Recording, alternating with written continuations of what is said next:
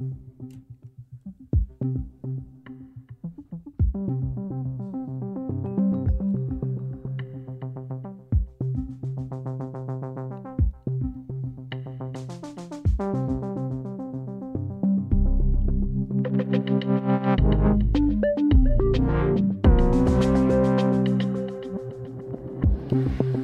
du overvejer at begå selvmord, hvis du ikke vil være her mere, så skal du lytte med i sidste time.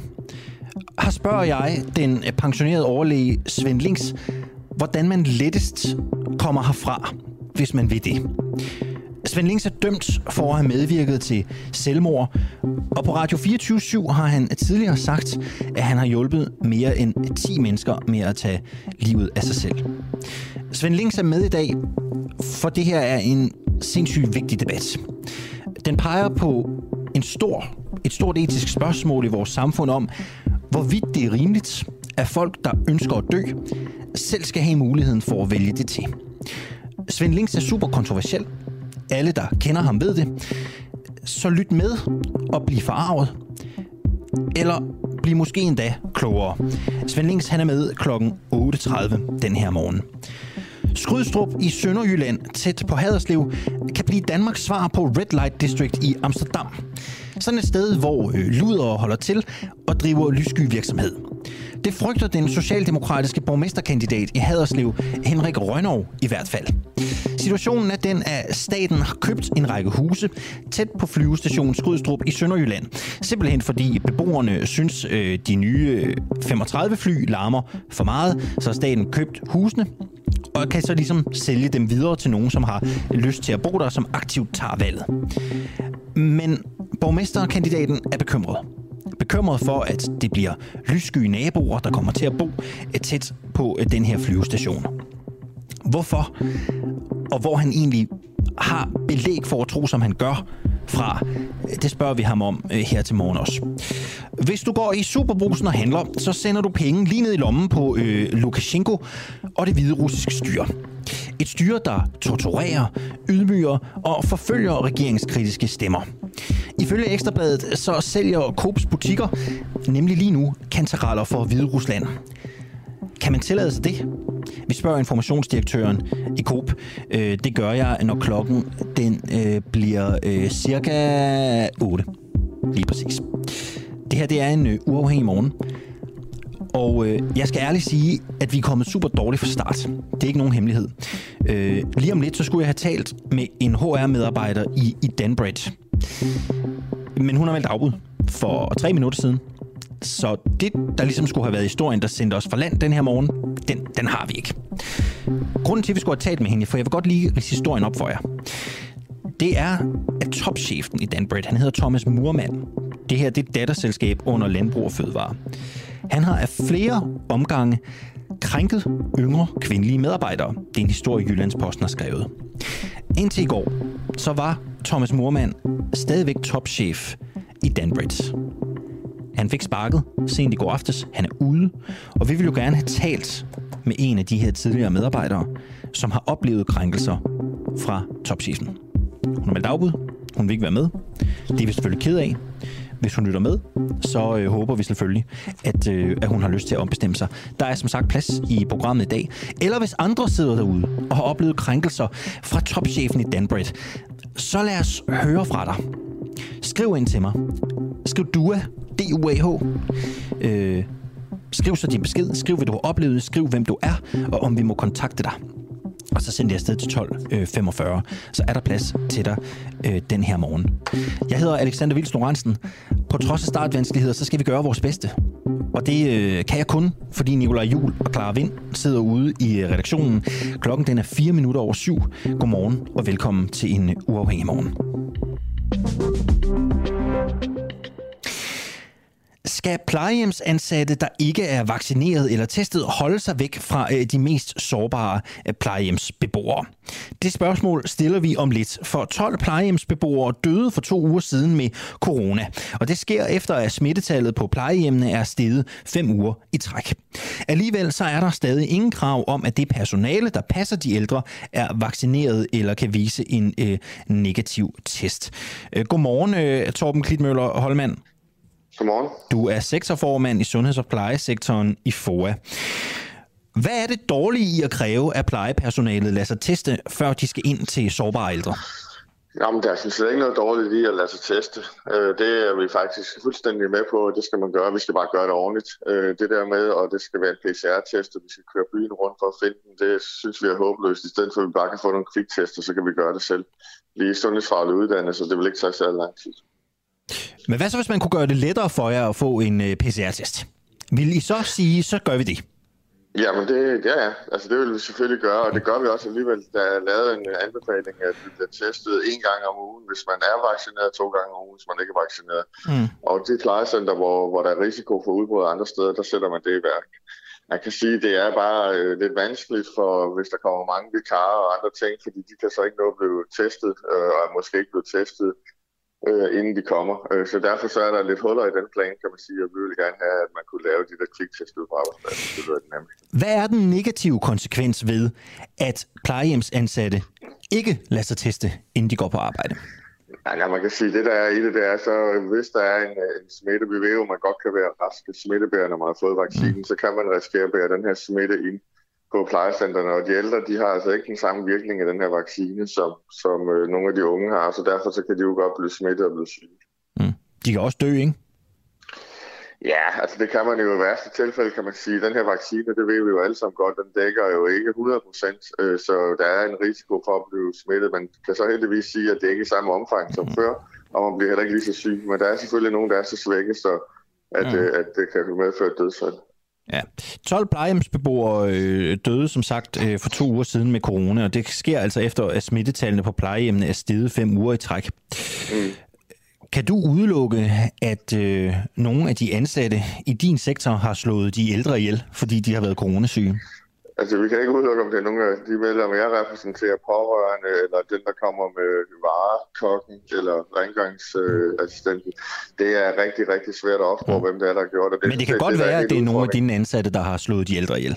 Eller ja, nogle af dem, du repræsenterer. Det, det kan det sagtens være. Det er ja. der ikke nogen, der ved noget om, og det er det, der er problemet. Så hvis vi fik Synes du, det er rimeligt? at lave de her kviktest... Synes du, det er rimeligt? Til alle de pårørende, der sidder derude og måtte lytte med, synes du, det er, er det fair? Jamen, så det der alternativet vil lade være med at komme. Det kan vi også godt, for så har du jo ikke tid til at sidde i radioen nu, så skal du være ude og passe din mor. Altså, alternativet er det. Altså, det er vi sådan set med på. Vi kan godt blive sendt hjem, og så skal der ikke være nogen i ældreplejen. Jeg repræsenterer 75.000 i kommunerne, vi kan godt sende dem hjem. Men hvad vil du så gøre? Mm. Så fordi det er besværligt at blive øh, testet, og man skal køre rundt og have sin, få sin PCR-test, så, så må man, hvad kan man sige, så må man risikere, at der måske er nogle ældre, der dør, ens bedstemor dør, eller i noget den Ja, altså man kan sige, at hvis du lige øh, stopper op en gang, så kan du jo se, at øh, over, nok snart over 99 procent af vores medlemmer er vaccineret. Hvor mange af det er den danske befolkning? Altså, så jeg synes godt nok, at vi har taget et ekstra stort ansvar her og lade os øh, vaccinere. Så har vi sagt, mm. lad os nu lave 100% sikkerhed på plejecentrene ved at lade os teste dagligt, når vi kommer. Det vil vi sådan set uh, hellere, fordi så er vi nemlig sikre på, at der ikke går noget galt. Er der nogen af dem, du repræsenterer? Det ved jeg ikke, om du ved, men jeg har lyst til at spørge dig. Er der nogen af dem, du repræsenterer, som ikke gider testes? Som ikke gider vaccineres? Øh, der er nok nogen, der er jo nogen, der ikke er blevet vaccineret, for det også vil vi op på 100 procent, kan man sige. Der kan man så sige, der er nok nogen, som er overfølsomme. Det er ikke dem alle sammen. Så er der nogen, der vælger ikke at blive vaccineret. Om der er nogen, der ikke er blevet testet, der har vi altså ikke hørt ret meget til. De synes nogle gange, at, at for meget for proppen, den der vatfind op i næsen hver dag. Men jeg har ikke hørt nogen, der decideret siger, at det ikke vil testes. Så du kender ikke til nogen, som simpelthen bare er modstander af det? Som ikke vil lade sig teste? Der er jo, øh, man kan sige, at der er jo, mod, altså, der er jo modstander af den danske befolkning mod covid-19, og der er nogen, der tror, at den ikke eksisterer, og det er bare noget, vi har fundet på. Og der er garanteret også et formedlem, øh, der har den holdning. Det kan vi jo ikke rigtig udelukke. Prøv jeg vil være bekymret. Nu kender jeg ikke nogen, øh, nu har jeg ikke noget i min nærmeste familie, som, som sidder på plejehjem. Men hvis jeg havde, så ville jeg være bekymret. Og jeg vil nok også være vred over, at øh, dem, der kommer og plejer, øh, mine pårørende, ikke bliver testet inden de, øh, inden de, inden de går på arbejde, særligt når, når tallene er, som de er. Øhm, kan du godt forstå det, eller er det sort snak for dig? Det, det kan jeg da sagtens forstå, men så synes jeg, at man skal henvende sig til Sundhedsstyrelsen og sige, at den anbefaling skal laves om. Altså, det er jo bare en anbefaling, så det er jo ikke engang noget, arbejdsgiveren behøver at sige. Hvis øh, arbejdsgiveren synes, det er for besværligt eller noget, så siger de, det behøver vi ikke på det plejecenter her. Altså, det er kun en anbefaling fra Sundhedsstyrelsen. Og så længe det ikke er, er andet, så er det jo svært at gøre noget ved. Hvis Sundhedsstyrelsen siger, at I skal testes hver dag på jeres arbejde, så er det jo det, vi gør. Det er jo sådan set dem, der laver reglerne. Så skulle vi så gå ud over det, som Sundhedsstyrelsen anbefaler. Det kunne man selvfølgelig godt, men det kræver, at arbejdsgiverne synes, det er en god idé. Mm. Men hvis man så gjorde det lettere at blive testet, ikke? hvis man gjorde det lettere, hvis man øh, ændrede på reglementet, vil du så mene, at det var okay, at man tvang plejepersonalet til at ja, både lade sig vaccinere, men også at fremvise en test? Altså, vi har sagt, øh, da, da vi var højst op på covid-19, der er, hvis man ikke ville lade sig teste, så skulle man lave noget andet. Mm. Altså, så skulle man, hvad hedder det, sættes til en anden opgave, eller være hos nogle af dem, som ikke var særligt udsatte. Men hvad med, hvordan ser billedet ud i dag? Mener du, vil du mene, at det er fair, at man siger, at plejepersonalet skal tvinges enten til at lade sig vaccinere eller fremvise en test? Nej, altså det skal ikke, det der med at tvinge til at vaccinere, det vil være for det første vil det være totalt overkill, fordi hvis 99 procent er vaccineret, og så kan man regne med, at der er nogen, der, der ikke kan tåle vaccinen, og så er der så de sidste meget, meget få, som ikke vil. Det tænker jeg, det vil sætte mig være spildt arbejde at gå og jagte dem. Så kan vi diskutere i forhold til det med test. Hvis vi oplever, at der er et problem med, at folk ikke vil testes, så må vi jo tage øh, snakken derfra. Og men foreløbig, tag, så skal snakken. vi jo... Øh... Hvad, hvad, så skal de lave noget andet. Så skal de ikke i direkte kontakt med, med de ældre, eller hvad tænker du? Ja, men altså, så er det, vi har lavet en aftale. Altså, det vil være lidt tosset nu, når smitten ikke er højere. Den er jo lige faldet, øh, de sidste tal, vi har fået på plejecentrene, men så skal, de, så skal man jo finde ud af, hvad de så skal lave på det plejecenter, hvis det er, at smitten stiger voldsomt igen. Men lige nu der er vi altså et sted, hvor, hvor, hvad hedder det, hvor der ikke er ret mange, der bliver smittet. Vi skal lige huske på, at øh, du ringede mig jo ikke op for to år siden, da der var en stor influenza-epidemi. Øh, der ringede du mig ikke op og sagde, synes du ikke, at dine medlemmer skal vaccineres mod influenza? Øh, du ringede heller ikke op og sagde, synes du ikke, de skulle lade sig teste for influenza, inden de gik på arbejde? Og det var altså værre end dag i dag. Altså, det skal bare lige, bare lige at få sat uh, tingene på plads. Mm. Altså, vi var nervøse, for vi kunne se, at der var en voldsom stigning de sidste fem uger, men den er så faldet igen, fordi så er vi begyndt at stramme op på nogle af de ja. her ting. Ikke?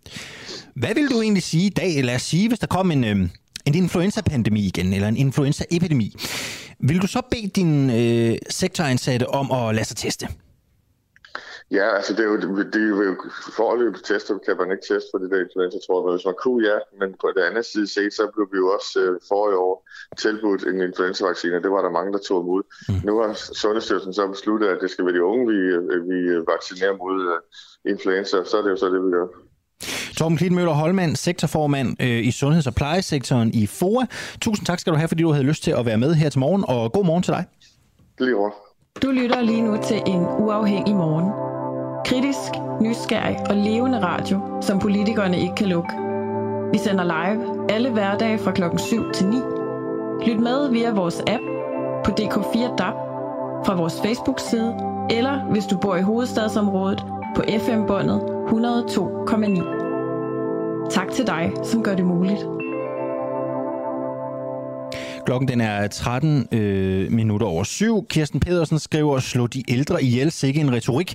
Det er ulovligt at slå ihjel. Skru ned for det sprogbrug, og det er jo nok en, øh, en henvisning øh, til mig, og det interview, jeg lige lavede med Torben Klitmøller Holmand, som er sektorformand i FOA. Øh, og, og, og det ved jeg egentlig ikke, om jeg er enig med dig i, øh, Kirsten. Det kan godt være, du har en pointe i. Det var sat lidt på spidsen. Det kan godt være. Det øh, tager jeg i hvert fald til efterretning. Øh, som jeg sagde i øh, introen til programmet her, så vil vi gerne have sat fokus på de seksuelle krænkelser, der har fundet sted i Danbred. Angiveligt skulle topchefen, han hedder Thomas Murmann, som er øh, som var øh, topchef i Danbred, som er Landbrug og Fødevares datterselskab øh, skal have krænket flere yngre kvindelige øh, medarbejdere. Det er Jyllandsposten, der har begået historien, og her til morgen skulle vi have talt med en medarbejder i Danbred, som har oplevet krænkelser, og som selvfølgelig ville fortælle om det. Nu prøver vi noget andet i stedet for. Nu taler vi med øh, journalisten, som har øh, begået historien. Det er Nikolaj Rostrup. Godmorgen. Godmorgen. Du er journalist på Finans.dk. Øhm, jeg har ganske kort ridset op, hvad den her historie handler om. Øhm, kan du ikke lige prøve at supplere mig? Hvad er, det, hvad er det, I har fundet ud af? Hvad er det, I har afdækket? Jamen det, øh, det historien handler om, er, at øh, der øh, har over en årrække været en udfordring med en topchef, som var øh, nærgående over for yngre kvinder, især øh, når der var øh, personalefester øh, i den her virksomhed, Danbred. Og øh, på et eller andet tidspunkt her i løbet af øh, i sommeren her i år, øh, blev det for meget for øh, en række af de mellemledere, der er i virksomheden, øh, som sender et fælles protestbrev til bestyrelsen i virksomheden, øh, hvor de påpeger øh, de her, øh, den her adfærd øh, og beder bestyrelsen om at gribe ind. Og øh, bestyrelsen øh, laver sådan en, en undersøgelse, hvor de interviewer nogle af de kvinder, øh, der har været i nærkontakt med direktøren, og også nogle andre øh, medarbejdere, og konkluderer, at øh, der er grundlag for en alvorlig kritik af direktøren, øh, og de sender også undskyldningsbreve til kvinderne, øh, hvor de beklager, at de har været udsat for en, en krænkende adfærd, øh, men beslutter også, øh, at øh, den administrerende direktør kan blive i jobbet. Øh, og øh, det var så den historie, vi fortalte i, i går, og i, øh, ja, som I jo selvfølgelig er klar over, så i går aftes øh, meddelte bestyrelsen jo så, at Thomas Murmann, mm. øh, den administrerende direktør, havde besluttet at trække sig fra jobbet. Hvordan har Thomas Murmann været nærgående over for kvinder til personalfester? Hvad er det, han har gjort? Øhm, altså det, det øh, som vi har skrevet, det er, at han har øh, han har danset tæt med dem, han har øh, udsat dem for, for øh, det, de kalder for uønskede befamlinger, altså øh, øh, rørt ved dem øh, på nogle måder, som de synes var ubehagelige, og har også været øh, sådan, øh, altså det ligesom har været den samme øh, måde, han har gjort tingene på ved, ved flere forskellige kvinder. Og det her bliver så for meget for kvinderne i Danbred. Mm. Hvor mange går sammen om at gå til bestyrelsen? Hvor, hvor mange øh, er utilfredse med topchefens lange fingre? Øh, altså, det er der øh, i det brev, der bliver sendt bestyrelsen, er der 18 mellemledere, der underskriver det her brev. Men øh, altså, vi har talt med en, en, en, altså en masse mennesker i Danbred, og det er ikke kun mellemlederne, der er træt af det her. Altså, det er der rigtig mange mennesker, der er, øh, og det er, altså, det er ligesom et tema øh, på den måde, at når der er fest i virksomheden, så øh, er der sådan en, øh, en helt flok af mennesker, som øh, har sådan en øh, uudtalt aftale om at holde øje med øh, Thomas Murmann, fordi at de ved, at han, øh, han har den her vane med at at udse sig øh, nogle øh, kvinder, som øh, han øh, bliver nærgående overfor, og derfor så holder de øje med det og har sådan nogle aftaler om, at der er nogen, der, der griber ind, altså nogen, der ligesom prøver at gå hen og spørge den pågældende kvinde, om hun vil med ud at danse, eller om hun lige går med ud og får en snak eller sådan noget, for ligesom at kunne få hende ud af den her situation. Altså, der er rigtig mange, der er trætte af det her, og det der jo så også sker, er, at efter at bestyrelsen i første omgang konkluderer, at Thomas Murmann kan blive i jobbet, der øh, henvender øh, tre af kvinderne sig direkte til Danbrug og Fødevare, som er Danbreds hovedejer, og siger, at øh, de er ulykkelige over den her situation, og at de håber, at, at at Landbrug og Fødevare som, som ejer af virksomheden, eller hovedejer af virksomheden, vil, vil gribe ind og gøre noget. Øh, og de siger jo så i første omgang, at øh, de, er, de er tilfredse med den måde, bestyrelsen har håndteret sagen på. Det er jo interessant, det du siger, ikke? fordi hvis jeg forstår det rigtigt, så har der været en opfattelse, en gængs opfattelse i hele virksomheden, at man har en topchef, som ikke kan holde fingrene fra øh, de unge kvindelige ansatte. Det er der i hvert fald flere, der har vidst i øh, virksomheden. Det har man så øh, klaget over. Hvorfor får Murmand lov til at blive i sit job? Ja, altså øh, bestyrelsens argument, det er, at man siger, øh, ja, der har været en, øh, en upassende og en krænkende adfærd, og, øh, øh, og det undskylder man meget over for kvinderne, men man laver en, en helhedsbetragtning, øh, der, og det er blandt andet sådan under... Øh, øh, hensyn til, i det første brev, de skriver, øh, henviser de til, at man gerne vil fortsætte den positive udvikling, eller noget i den retning i, i, øh, i Danbred. Så altså præcis hvad det er, altså det, det, det officielle argument er, at de siger, at, øh, at øh, ja, det har været en, en, øh, en dum adfærd, og vi, det, det beklager man, men man synes alligevel, at øh, direktøren kan godt fortsætte. Øh, men det er klart, det er, det er også et, øh, et emne, som vi synes er interessant at få belyst, og indtil videre er det sådan lidt småt med, med øh, at få de der detaljerede forklaringer fra bestyrelsens side. Og så kan man sige, der er jo nok nogle ansatte, der har tænkt, okay, murmand bliver siddende. Hvad kan vi gøre for at ryste lidt ved båden? Vi kan måske gå til pressen. Hvordan bliver I gjort opmærksomme på den her historie? Øh, det vil jeg ikke øh, gå i detaljer med, men øh, vi bliver opmærksomme på historien. Har I fået en henvendelse fra nogen, der, er, der arbejder der? Jamen, jeg vil ikke, øh, øh, jeg, jeg kan heller ikke altså, sige noget om, hvordan vi øh, bliver opmærksomme på historien, men øh, det, vi bliver bekendt med, at der er en situation. Hvad med Murmand selv? Hvad siger han? For I har jo sikkert forsøgt at få ham i tale. Øhm, ja, ja, både da I øh, breaker den første historie, hvor han stadig sidder i stolen, men også efterfølgende. Hvad siger manden selv? Vi har faktisk ikke øh, hørt et eneste ord fra Thomas Murmand selv. Øh, altså, vi har selvfølgelig ringet til ham og skrevet til ham mange gange, og vi øh, tog også ud til øh, Danbergs hovedkvarter øh, i Ballerup øh, i starten af ugen øh, for at spørge, om øh, vi kunne få et interview med ham, men fik at vide, at han ikke ønskede at tale med os. Så øh, altså vi, øh, ja, det, det korte svar er, at vi har ikke, vi har ikke øh, hørt et ord fra øh, Thomas Murmann i sagen, udover den pressemeddelelse, som jo blev sendt ud i går, hvor der var en udtalelse fra Thomas Murmann, hvor han øh, jo trækker sig. Ja, og hvad er, det, der, hvad, hvad er det, der sker helt præcis? Altså, han, den her historie kommer ud, øh, mormand trækker sig. Hvad er det, der sker? Hvad er det, der bliver, der bliver meldt ud omkring hans fratrædelse?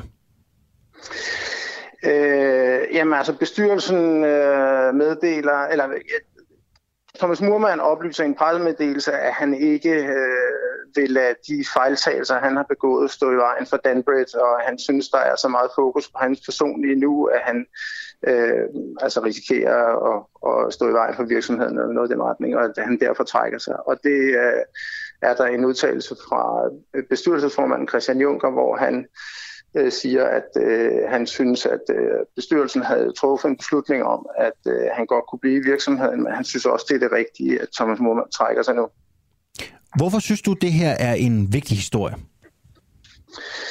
Øhm, altså, der er, det er først og fremmest en vigtig historie, fordi at øh, der er nogle øh, mennesker her, som har været udsat noget for noget, som ingen skal udsættes for. Øh, det er det afgørende første vigtige, synes jeg. Men øh, altså, der er også derfor, derudover nogle, nogle principielt vigtige ting omkring, at øh, nu har der været en masse sager, eller der har været en del sager, som har været belyst øh, inden, for, altså inden for politik, og der har været fokus på vores egen branche i mediebranchen, men øh, her er der jo så et eksempel på, at det foregår altså også i erhvervslivet øh, for fuld musik. Øh, og så øh, Altså, øh, synes jeg også, at man kan sige, det er øh, her er der så en virksomhed. Det er en, en større virksomhed, som omsætter for, for over en milliard kroner, men jo i de fleste menneskers optik er det her en forholdsvis lille og, og ikke særlig kendt virksomhed. Men øh, øh, ejeren er en politisk organisation, øh, som hedder Landbrug og Fødevare, som som øh, må formodes at være øh, meget på toppen af øh, den politiske dagsorden og, udmærket er klar over, hvad det er for nogle strømninger, der løber øh, i diskussionen. Øh, og der vælger man altså øh, at sige, at der synes man godt, at man kan øh, have et datterselskab, hvor den her type adfærd, den, øh, altså der er en direktør, der har foretaget nogle ting her, som man siger, det er stærkt beklageligt, men man vælger altså at sige i første omgang, at han kan godt fortsætte.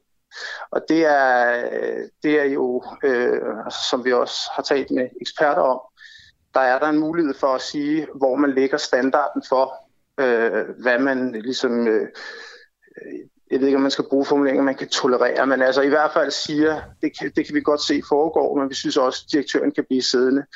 Altså det synes vi er, er interessant, at, øh, at få belyst, hvordan det kan være, at man i så stor og magtfuld organisation kan have det syn på ting. Her til sidst, Rostrup, der er mange, som har været udsat for øh, anklager i øh, MeToo-sager, der siger, der er ikke noget dokumentation for det. Øh, det er rygter. Hvilken dokumentation har I for, at det her, der er sket fra Thomas Murmans side, er rigtigt? Altså først og fremmest så er der i, øh, i den her sag øh, en klar erkendelse fra bestyrelsens side, bestyrelsen som vel og mærke har været inde og undersøge sagen, øh, af at der er foregået krænkelser og en upassende adfærd. Altså bestyrelsen skriver simpelthen i, i en dels en orientering til medarbejderne i Danbred, og dels i, øh, i breve til de kvinder, eller nogle af de kvinder, der har været involveret, at de beklager øh, og undskylder den her, øh, den her adfærd, der har været. Øh, og så, så i den forstand er der jo en klar erkendelse fra virksomhedens egen side af, at der har været en, en upassende adfærd. Og derudover øh, har vi jo talt med øh, rigtig, rigtig mange mennesker i virksomheden. Øh, Hvor mange? Så øh, mange. Er det mere end 10? ja, det, det er mere end 10. Okay, også mere end 20? Øh, Øh, jamen, jeg ved ikke, om det er meningsfyldt at gå ind i sådan en... Øh, det, Nej, det, er bare, det, det, det, det, det, er rigtig, rigtig mange mennesker, okay. vi har talt med øh, i forskellige øh, niveauer i virksomheden. Og øh, altså, øh, det, det kunne man jo så... Man kan altid diskutere, hvornår man synes, at man har tilstrækkelig dokumentation, men i det her tilfælde ligger der jo øh, altså dokumenter, som klart og tydeligt viser, at, at der er en erkendelse af, at der har været en krænkende adfærd. Så det føler vi, at der er, det er ret underbygget. Nikolaj Rostrup, du er journalist på Finans.dk. Øh, tak for historien, og tak fordi du havde lyst til at være med øh, her til morgen. Det var så lidt. Øh, Dorte Høbrask skriver øh, en til os her, husk kvindelige eksperter, stemmer eller kilder gør en forskel. Når jeg ser dagens øh, programoversigt, er der gode historier, men eneste kvinde er den krænkede. Måske en tilfældighed, blot en tanke. Ja, det er øh, simpelthen en tilfældighed. Øh, de bedste historier i dag, der var det altså mænd, der i størstedelen af tilfældene skulle eller kunne udtale sig. Jeg kan i hvert fald godt garantere, at det er en tilfældighed. Hvis nogen sidder og lytter med og har oplevet krænkelser fra Danbridge direktør, så vil vi stadigvæk gerne høre, på, høre fra jer her øh, på øh, Den Uafhængige. Vi skulle have talt med en i dag, som, som altså har valgt at, at trække sin, sin medvirken. Skriv til os, hvis du ved noget, hvis du har lyst til at dele det med os. Skriv DUA, D-U-A-H, lav et øh, mellemrum, kom så med din besked og send den afsted til øh, 1245. Øh, så glæder jeg mig til at, at tale med dig. Øh, og der er sådan set frit lejde, du kan komme på, hvornår det skulle være, både i dag øh, også i morgen. Jeg har masser af plads. Lige om lidt, så taler jeg med et medlem af kommunalbestyrelsen i Tornby fra Venstre. Det gør jeg, fordi vi tidligere på ugen kunne fortælle, det var i mandags, at jobcenterchefen i Tornby Kommune, øh, Bo Hammer, øh, står frem og anklager ledelsen i kommunen for lovbrud og dårlig ledelse. Øh, Bo han er den syvende jobcenterchef på syv år, der har forladt stillingen, og det gør han altså på grund af dårlig ledelse og på grund af lovbrud i kommunen. Vi spørger et medlem af kommunalbestyrelsen om lidt, øh, hvad han egentlig mener om det. Senere i programmet, der skal det også handle om Skrydstrup. Vi skal en tur øh, til det syd- og sønderjyske, og det skal vi, fordi borgmesterkandidaten for Socialdemokratiet frygter, at den lille by Skrydstrup bliver en luderbule. Hvad det helt konkret betyder, og hvorfor han mener det, det snakker vi om. Det gør vi øh, cirka om øh, 12 minutter. Klokken den er 28 minutter over 7. Den tidligere jobcenterchef i Tornby Kommune, øh, Bo Hammer, som vi talte med i mandags, han anklager ledelsen i Tornby Kommune for lovbrud og dårlig øh, ledelse. Vi skal selvfølgelig høre, hvad byrådet mener om den sag. Vi taler med en repræsentant, det gør jeg lige om lidt. Så Bo, han er som sagt den syvende jobcenterchef på syv år, der har forladt stillingen. Og han siger til den uafhængige, efter han medvirkede i interview, at der for uden dårlig ledelse i kommunen også er flere eksempler på, at kommunens forvaltning i flere år har begået decideret lovbrud. Blandt andet har kommunen ifølge Bo Hammer i flere år brudt udbudsloven. Han fortæller, at opgaver på helt op til 20 millioner kroner er blevet givet til private aktører, uden at have været i udbud. Og øh, kommunen har også selv øh, tirsdag på deres hjemmeside erkendt, at udbudsloven øh, i en periode ikke har været overholdt. Og det er altså en historie, I har hørt først på øh, Den Uafhængige. Det er jo simpelthen øh, os, der breakede øh, den historie. Nu kan jeg sige godmorgen og velkommen øh, til dig, Ali Kajs. Ja, godmorgen. Er det korrekt udtalt, skal jeg starte med at sige? Det er fuldstændig rigtigt. Hvor er det herligt. Ja. Godt, du er medlem af kommunalbestyrelsen i Tornby Kommune, og du sidder der for Venstre. Hvad tænker du egentlig om de beskyldninger, som Bo Hammer fremførte øh, her i den uafhængige mandags? Altså, jeg synes, at det jo... Øh, for det første var det jo lidt en overraskelse for mig selvfølgelig, og jeg synes, det er meget alvorlige anklager, øh, den tidligere jobcenterchef kommer med. Øh, og lige nu er det, at jeg øh, afventer, at øh, kommunen har bedt øh, revisionen om at være med til at bistå den redegørelse, der skal afleveres til STAR øh, senest den 4. oktober. Tror du, han har en sag? Nu har du hørt, hvad han har sagt, og, og du har sådan fulgt lidt med. Tror du, han har, tror du, han har en sag? Det kan jeg jo desværre ikke udtale mig om. Øh, jeg er nødt til at afvente øh, den redegørelse, der kommer med øh, de anklager, han er kommet med. Men det er jo, det, er jo, øh, det bekymrer mig selvfølgelig at læse det og, og, og, og høre ham i radioen i mandags med, med de ting, øh, som han kommer med. Mm. Kommunen har jo selv, som jeg også sagde for et øjeblik siden, erkendt, at udbudsloven i en periode ikke har været overholdt. Kommunen har bare ikke forholdt sig til omfanget af lovbruddet. Synes du selv, det kører i Tornby Kommune? Altså, vi har på et møde i arbejdsmarkedet og beskæftigelse den 23. februar har vi haft en sag vedrørende forvaltningens ønske om udbud her i 21 med specifikke formål. Og den har vi jo vedtaget, og den er også blevet vedtaget efterfølgende i økonomiafdelingen, eller økonomi, øh, forval, øh, undskyld, økonomiudvalget. Øh, så den del af det har vi her i 2020 øh, fået godkendt. Men jeg kan ikke udtale mig om, øh, som medlem af udvalget i arbejdsmarked og beskæftigelse, hvordan de har set ud tidligere. Fordi den har vi ikke haft på som en sag, hvis der skulle have været noget, der ikke skulle være afholdt korrekt. Du har hørt interviewet med, med Bo Hammer, du har hørt, hvad han har sagt. Hvad er sådan dit personlige indtryk af ham?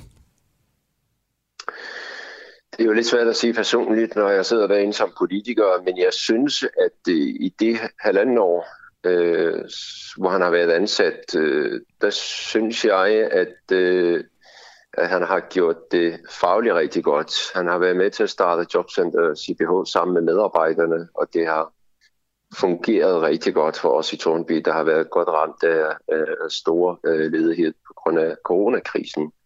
Øh, og jeg synes også, at han var et frisk pust øh, til, til Tornby Kommune. Så, så jeg synes, han har været ret, øh, ret dygtig og, og en meget øh, behagelig person. Så er du ked af, at han ikke er der mere? Jeg vil sige, at det kommer bag på mig, at han ikke er der mere. Ja. Hvem er det, han, hvem er det, han kritiserer? Hvem er det, der sidder i ledelsen og, og til synlædende øh, både er øh, strid ved medarbejdere og også øh, ser gennem fingre med, at loven ikke bliver overholdt? Hvem er det, han, hvem er det, han kritiserer? Ved du det? Det kan jeg desværre ikke udtale mig om, og jeg ved faktisk heller ikke særlig meget om den sag endnu. Nej, nej, men det, det er fint nok, du ikke vil, vil, vil sige, hvem det er. Men ved du, hvem det er? Ved du, hvem det er, der er tale om? Øhm, jeg kan ikke være så specifik at sige, hvem det er, fordi så vil det være gissninger fra min side her. Ja, men, men, men, men ved du det? Ved du, hvem det er? Det mener jeg altså ikke, jeg ved, fordi det vil bare være et, øh, et gæt, og det, det kan jeg ikke komme med desværre. Nej, okay. Men så, jeg så du ved se, det ikke? han jeg ved det faktisk ikke. Nej, vi er, ikke, altså, vi er indtil videre ikke øh, blevet øh, orienteret andet, end at vi skal afvente den her revisionsrapport, der kommer. Okay. okay. Og så ved vi mere forhåbentlig bagefter. Hvis du vidste det, ville du så sige det til mig? Jamen selvfølgelig vil vi da være det. Vi har jo ytringsfrihed i det her land, så selvfølgelig vil vi da det. Så det vil du, altså, hvis du vidste, hvem det var, så ville du sige det? Ja, det er klart. Hvis jeg havde klare billeder af, hvad der, er, hvad der er sket, så havde jeg også udtalt mig om det. Men lige på nuværende tidspunkt er der meget, vi, øh, jeg ikke ved noget om endnu. Okay. Så, så jeg forholder mig til det, som, øh, som øh, borgmesteren har skrevet, nemlig at vi afventer revisionsrapport fra den, til den 4. oktober. Okay. Bo Hammer, han lufter jo sin kritik offentligt. Der er mange, der har siddet i hans stilling. Han er den syvende jobcenterchef på syv år. Hvad tænker du om, at han tager diskussionen i pressen og ikke internt i kommunen?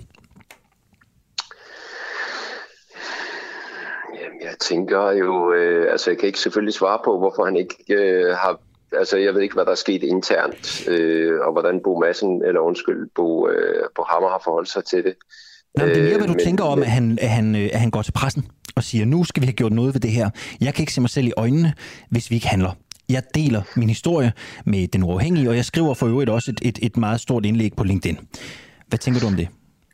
Jeg tænker, at til enhver tid, hvis der er en medarbejder, der siger op eller øh, går fra sit arbejde, så har medarbejderen da altid ret til at sige, det medarbejderen gerne vil sige. Om det så er noget godt, eller det er noget skidt, om det er noget og skal man selvfølgelig have lov til at sige det.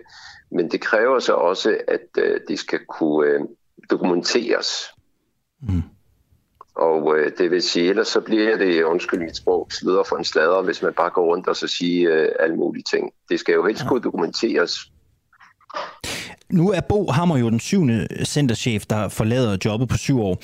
Hvad med de tidligere? Har de sagt noget om, har I fået at vide, hvorfor de er stoppet? Ved I det i, i kommunalbestyrelsen? Nu har jeg siddet i kommunalbestyrelsen de sidste tre år, så det kan jeg faktisk ikke udtale mig om. Nej, okay. Jeg ved, jeg har ikke kendskab til, til de andre øh, ledere. Okay. Du afventer undersøgelsen.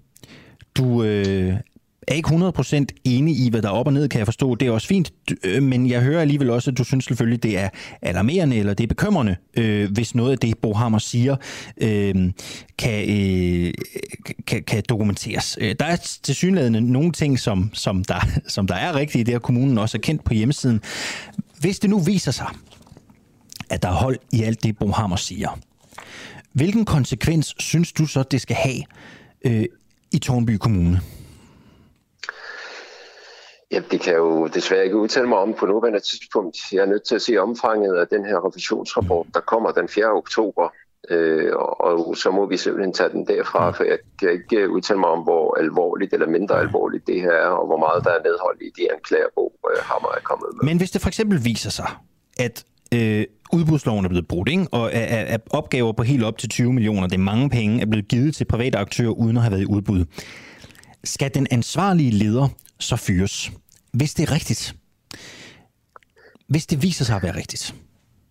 Altså, vi har i udvalget ikke været bekendt med det, du siger nu her med de 20 millioner, der har været i udbud af lignende. Det har vi ikke. Altså, den sag, vi har haft i februar, der øh, kan man godt læse den på hjemmesiden, at der ønskede forvaltningen jo så at Det er med på, øh, men hvis det viser sig at være rigtigt, det Bo Hammer siger, skal den ansvarlige leder så fyres?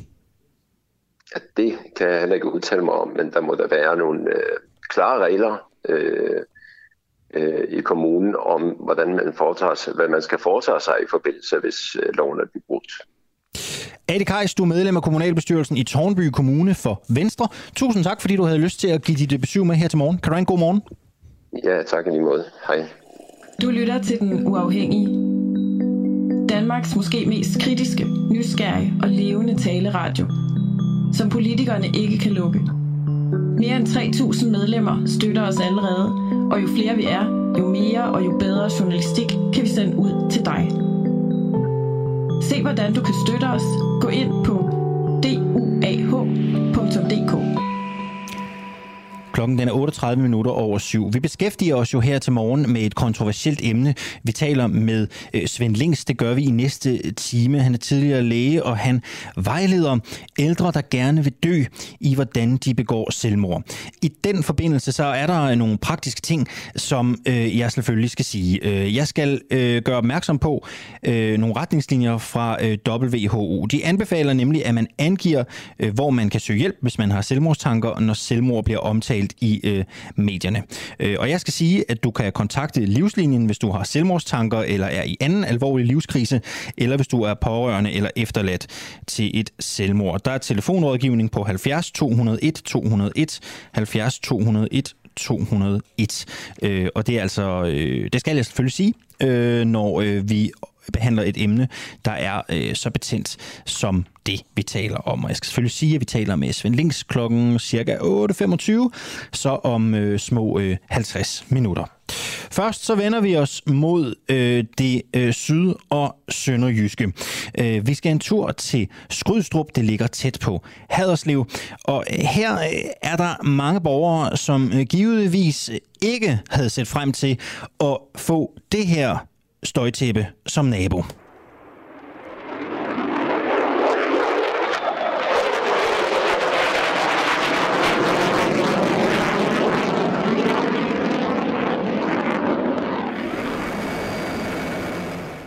Det her det er lyden af et F-35 kampfly, øh, og sådan her kommer der til at lyde ved flyvestation Skudstrup meget mere i fremtiden. Kampflyene de larmer så meget, at naboerne simpelthen ikke har lyst til at bo der. For at hjælpe dem videre, så har den danske stat købt deres huse. Det er seks huse, og nu vil man sælge dem videre, og det bekymrer en borgmesterkandidat i kommunen. Husene her de øh, bliver øh, udbudt til alt mellem 645.000 og 1,2 millioner godt og vel. Borgmesteren er bekymret, borgmesterkandidaten undskyld, er bekymret, øh, fordi han tror, at de her boliger måske bliver hjemsted for tvivlsomme virksomheder, som eksempelvis bordeller. Godmorgen, Henrik Rønnow. Ja, godmorgen. Du er borgmesterkandidat for Socialdemokratiet i Haderslev, og så er du også næstformand i udvalget for området omkring Fejdoving Skrydstrup, som flyvestationen jo øh, korrekt hedder. Ja. Hvad er det, der gør de her huse velegnede til bordelvirksomhed? Jamen, jeg ved ikke, om de er velegnet til bordelvirksomhed, men det, der jo er, er det store, den store udfordring, det er, at øh, nu er der ganske vist kun seks ejendomme, der er til salg, men forløbet er der opkøbt 36 ejendomme, og der bliver alt i alt givet et tilbud på 120 ejendomme. Og i forhold til lille område, som der er tale om her, så er op mod 120 ejendomme, eller bare de 36, som PT er opkøbt og dermed skal videre sælges, jamen det er et kæmpe øh, bombe under, under boligmarkedet. Det kan blive det hernede. Og det jeg simpelthen er bange for, jamen, mm. jamen det er, at øh, de billigste, at øh, de bliver øh, rigtig, rigtig, rigtig svære at sælge. Men ved ikke, hvor meget støj der kommer, øh, som, men der er måske familier, siger, at ah, det her, det vil, det vil vi ikke rigtigt øh, blandt andet med på nuværende tidspunkt. Og så er det altså mere frygt, at hvis ikke vi får en garanti for, at de eksempelvis ikke sættes ned i pris, jamen så, så kan vi få et, øh, et pres på boligpriserne i hele området. Vi ved, at hvis der kommer tilstrækkeligt lave priser, jamen så kan det blive interessant for boligspekulanter. Og jo, altså øh, jeg forestiller mig ikke 36 øh, øh modeller i, i hele området hernede. Når jeg siger, at, at, det, at et model kan være en mulighed, jamen det kan også være, være udlejning, hvor man siger, jamen det kan være til udlandsk mm. arbejdskraft og så videre. Og det, og det er... Prøv hvorfor er det et problem, hvis nogen anlægger et, øh, et bordel eller et eller andet andet i Skudstrup? Hvorfor er det et problem? Ja, men jeg tror simpelthen nok, der skal nok være, være et hernede alligevel. Så så det, det er jo ikke i sig selv et problem. Det, der, det, der er, er et problem, det er, når man har sådan et stort område med så mange boliger, der bliver sat til salg, at så bryder man ligesom den struktur op, som er i et område. De lokale samfund bliver, bliver pludselig brudt op. Og der tror jeg bare, det er vigtigt, at man gør sig klar, hvordan vil man gerne uh, sikre, at det fremtidige, uh, fremtid, det også er attraktivt at bo her. Og men, det, mit men, det, du, det, men det, du siger til mig, det er, at der er simpelthen nogen, du ikke gider at have boende i din kommune. Jeg vil ikke, ikke sige, at der er nogen, jeg ikke gider have boende, øh, men, der, men der er noget, jeg ikke gider have i, i en kommune, og det, og det er, hvor det bliver boligspekulanter, som leger ud, øh, hvad end det så er til nomadefamilie eller til udenlandsk arbejdskraft under, under kummerlige forhold, som vi desværre ser nogle steder. Jeg har bestemt ikke noget mod, hvis der er nogen, der køber en ejendom og siger, her vil vi gerne bo, her skal vores børn gå i skole, her skal de vokse op, vi vil gerne være en del af lokalsamfundet. Og så er det ligegyldigt, om det er en bolig til 600.000 eller til 6 millioner. Det er ikke noget med det at gøre, men vi kan bare se rundt omkring, og der er jo flere andre kommuner, der, der får problemer med udlejningsvirksomhed osv., og det, øh, det vil jeg øh, helst ikke have Nå, men de her huse, de bliver udbudt, de seks huse, som er sat til salg, øh, de, alt mellem 645.000 og 1,2 millioner 45. Øhm, det er vel ikke så unormal en huspris i Sønderjylland, tænker jeg. Altså, det, det, det er vel ikke radikalt anderledes, end hvad man ser andre steder i kommunen, tænker jamen, altså... det, her, ja, jamen, det her, det, det er sådan set markedsprisen. Øh, ja. Og hvis de kan sælges for det, er, er det sådan set fint nok, og så, ja. så er der familier, der kan flytte ind i dem. Jeg tvivler bare. Jeg tvivler, når man øh, trods alt, der står i salgsopstillingen, at man skal være opmærksom på, at de her huse, de ligger i rød zone, og man skal også være opmærksom på, at man kan ikke efterfølgende klage over støj. Man skal også være opmærksom på, at man ikke må udbygge husene, i hvert fald dem, der ligger aller tættest på, Øh, der er simpelthen nogle klausuler allerede nu her lagt ind. Og det er jo fordi, man faktisk erkender, at det her det er et område, som er udfordret på støj. Og det er udfordret på en måde, hvor man siger, jamen vi ved mm. faktisk ikke helt, hvad det er, der kommer. Fordi vi ved ganske bedst, at de støjer mere, de her 35 fly, men vi ved ikke, hvor meget mere. Nej. Hvad er det, du ikke vil have i din kommune? Hvad er det, Jamen, værste, hvad er det værste, der kunne Hvem er den værste køber, der kunne købe sig ind i en af de her ejendomme i Skrydstrup? Hvad er det værste, der kunne blive opført? Jamen, der, er, der, er, der er ikke noget, hvad, hvad der er det værste. Øh, det, det, jeg har Jamen, det må der jo, det må der jo være, siden du siger, at, at du er bekymret for, at øh, nogle af de her boliger bliver hjemsted for tvivlsomme virksomheder. Så hvad er det værste, der kunne blive opført? Hvad, hvem er den værste beboer, du kunne få? ja, men når du, når du spørger så konkret, det, det, det værste, det vil jeg synes, hvis, hvis der er, er nogen, som får held til at udleje til nogen, hvor man siger, jamen, jamen her er, er boligen simpelthen ikke, ikke egnet til, til, til, til bolig. Altså hvor, man, hvor, hvor tingene forfalder, og, og hvor udlejeren er ligeglad, og hvor lejeren er øh, mere eller mindre det stavnsbundet i det her. Og det, øh, det er der ikke nogen, der fortjener, og derfor er vi nødt til at holde, holde hånden under det vi kan gøre noget i forhold til, til tinglysning, øh, og det er i hvert fald noget, det jeg vil tage fat på nu her, og sige, jamen, vi må have tinglyst eksempelvis, hvilke formål, at øh, boligerne de må anvendes til. Hvad så, hvis øh, der er nogen, der køber de her boliger, øh, leger dem ud på helt fine vilkår, og lad os sige, der bliver anlagt to bordeller. Er det okay, eller er det ikke okay? Altså, jeg har ikke noget behov for, at der kommer flere bordeller hernede. Hvor mange og det har tror? Jeg, vi har ikke. Jamen, jeg aner det ikke. Og, og bordeller okay, er heller ikke det. Du ved ikke? Nej, om der er nogen. Okay. det kan jeg ikke. Altså, jeg, jeg, jeg, jeg tror, man over hele den... Uh, Må der godt være bordeller i Haderslev Kommune, hvis det står til dig? Eller, eller, vil, du, eller vil du ikke have dem? jeg har ikke behov for, at der er det. Okay, så det er et nej til bordeller. Det er simpelthen det er, det er næsten det værste, der kan være der. Nej, det er det, er det ikke. Altså, det, er jo, det er jo ikke det her. For mig er det, er det mere vigtigt, hvordan øh, vores... Øh, vores familier de bor og de lever, og mm. hvordan vores børn øh, vokser op. Øh, og det er bare indsat i, at de gør i, i, en, i en god og sund øh, boligmasse, og ikke i noget, der, der måske ikke bliver vedligeholdt tilstrækkeligt, øh, fordi man, det er der ikke er interesse for. Så jeg har bare interesse i, at vi får fjernet de øh, rings af de her boliger, at vi får øh, solgt de, de bedste af dem, at vi får skabt udvikling i lokalområdet. Det er det, der er mit fokus. Ja. Øhm, du siger det her med, det kunne jeg godt tænke mig at teste dig lidt på her til sidst. At, øh, altså du siger, du er bekymret for, at, at, at det er de forkerte, der flytter ind, og du lægger meget vægt på, at det er øh, boligspekulanter, som opkøber ejendommene og, og leger dem ud, øh, uden at de er ordentligt i stand til, til folk, der ikke har så mange midler. Altså, den frygt, hvad baserer du den på, når du sådan kigger rundt omkring i, øh, i det øvrige øh, landskab omkring dig? Hvad baserer du din frygt på? Jamen, jeg baserer den bare på, at der med jævne mellemrum øh, dukker øh, historier op om, øh, om folk, der bor i, i huse, der måske er, er, er skimmelsvamp og så videre, og hvor udlejeren er, er ligeglad, og hvor familien måske er i en, en økonomisk situation, hvor man ikke rigtig har, har råd til at, at, at, at, at lave indskud i en anden øh, bolig eller noget, og hvor man dermed bliver, mindre bliver stavnsbundet, og hvor, øh, hvor man så dermed ikke kan komme videre. Og øh, det, er, det er bare det, som jeg forsøger på. Jeg tror, det er vigtigt, at vi som, som offentlig øh, instans også, og som byråd, øh, tager hånd omkring og siger, jamen, jamen, vi skal sikre, at vi har en god og sund boligmasse. Det fortjener alle at, at bo i, og det fortjener alle børn at vokse op i. Nogen, der har masser af penge, ikke? Det er rockerne. Ja. Hvad nu, hvis Hells Angels opkøber en hel masse derude, og laver en, altså en kæmpe rockerborg? De holder sig for sig selv. Men hvis de køber en stor del af massen der, hvad tænker du om det? Jamen, det er, det er der øh, allerede øh, hvad det aftale om, at det kan ikke lade sig gøre, for du kan ikke komme til at købe en masse ja. ejendom. Du kan komme til at købe en ejendom. Okay. Så, ja. Hvad hvis de køber en ejendom? Jamen, jeg er ikke interesseret i, at vi skal have en rocker på. Ingen rocker og ingen bordeller. Det må være konklusionen nej. på det her interview. Det, det, jeg, i, nej, øh, jeg tror, konklusionen på det her interview, det skal være, at vi skal være meget opmærksom på, hvad der sker i lokalområdet. Vi skal være opmærksom på, at den boligmasse, vi har, at den er så høj standard som muligt, og at vi sikrer altså gode øh, levevilkår i den kommune, som vi har nu har ansvaret for. Det er konklusionen. Hvad vil du gøre konkret for, at, at, at det her ikke sker? Altså, hvad, hvad, hvad, hvad vil du sådan gøre? Du er jo både øh, borgmesterkandidat, derfor er det relevant at spørge dig, og du sidder også som næstformand i udvalget. Hvad vil du gøre? Jamen, jeg, jeg vil gøre det, som jeg arbejder på nu her, det er, at vi skal i dialog med staten. Der er afsat 260 millioner til opkøb og istandsættelse og, og kompensation. Jeg mener, at en, at en del af de midler, de også skal gå til at, at nedrive nogle af de ringste boliger, således at vi kan anlægge dem til grønne områder i stedet for. Det var forsvarsministeren faktisk også ude at sige i går, at det synes faktisk er en god idé. Vi har bare ikke nogen aftale om det på nuværende tidspunkt. Så det, den arbejde, øh, det, det vil jeg arbejde på, at vi kan få fremmet, således at vi kan få den ringste del af boligmassen væk, så vil jeg arbejde på, at vi kan få lige få tjekket op på, hvilke muligheder vi har i forhold til tinglysning, i forhold til øh, udlejning.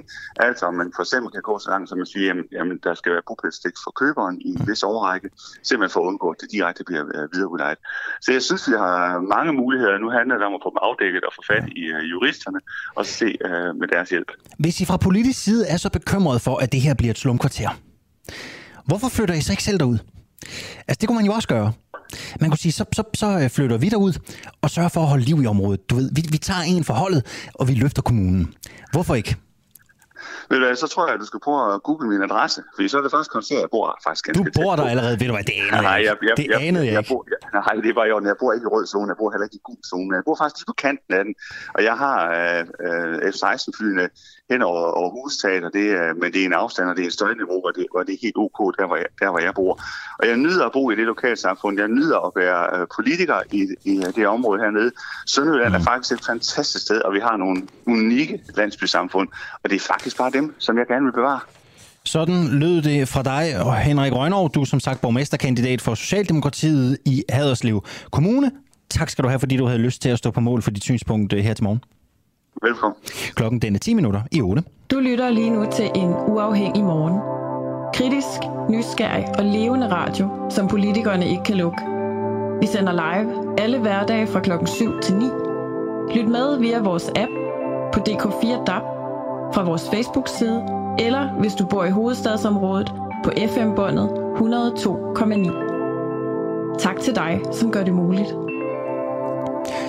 Lige om lidt, så skal der lande en øh, flereårsaftale for, hvad der skal ske med Kriminalforsorgen, altså den her organisation, der står for øh, driften af vores anstalter, af vores fængsler og af vores fængselspersonel. Forud for forhandlingerne, så lufter Venstre nu et forslag om at taxere vold og trusler mod fængselsbetjente med dobbelt straf. Det er Berlingske, der har den historie her til morgen.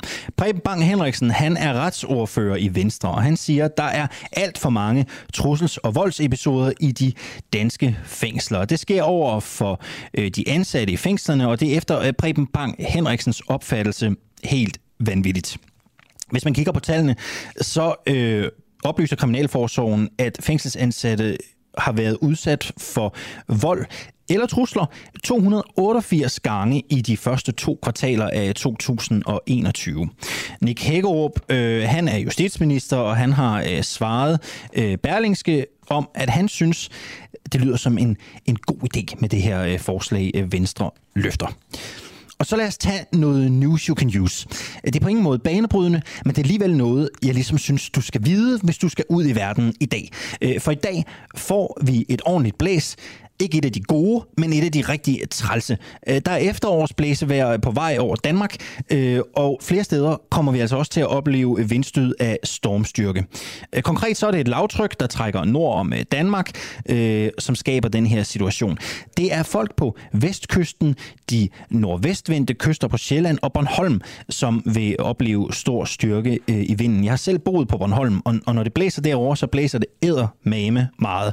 Jeg tror også allerede, at færge færgetrafikken er blevet, ja ikke indstillet, men det er vist noget med, at de der hurtige færger ikke kan sejle i blæseværet, så de er nogle lidt mere langsomme af slagsen øh, der gør det.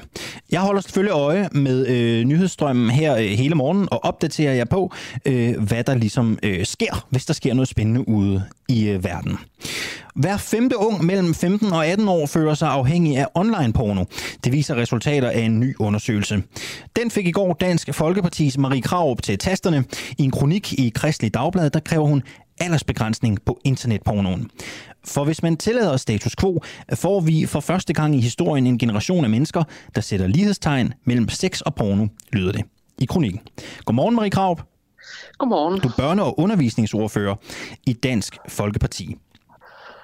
Hvilken del af pornoen er det, der er skadelig for unge mennesker? Øh, jamen altså, man kan sige, at der er to problemer i det. Det ene er det her med, at øh, det er jo åbenbart øh, fører til en form for afhængighed, der gør, at man har svært ved at bruge sin opmærksomhed på andre ting. når man som ung øh, møder øh, internetsider om porno.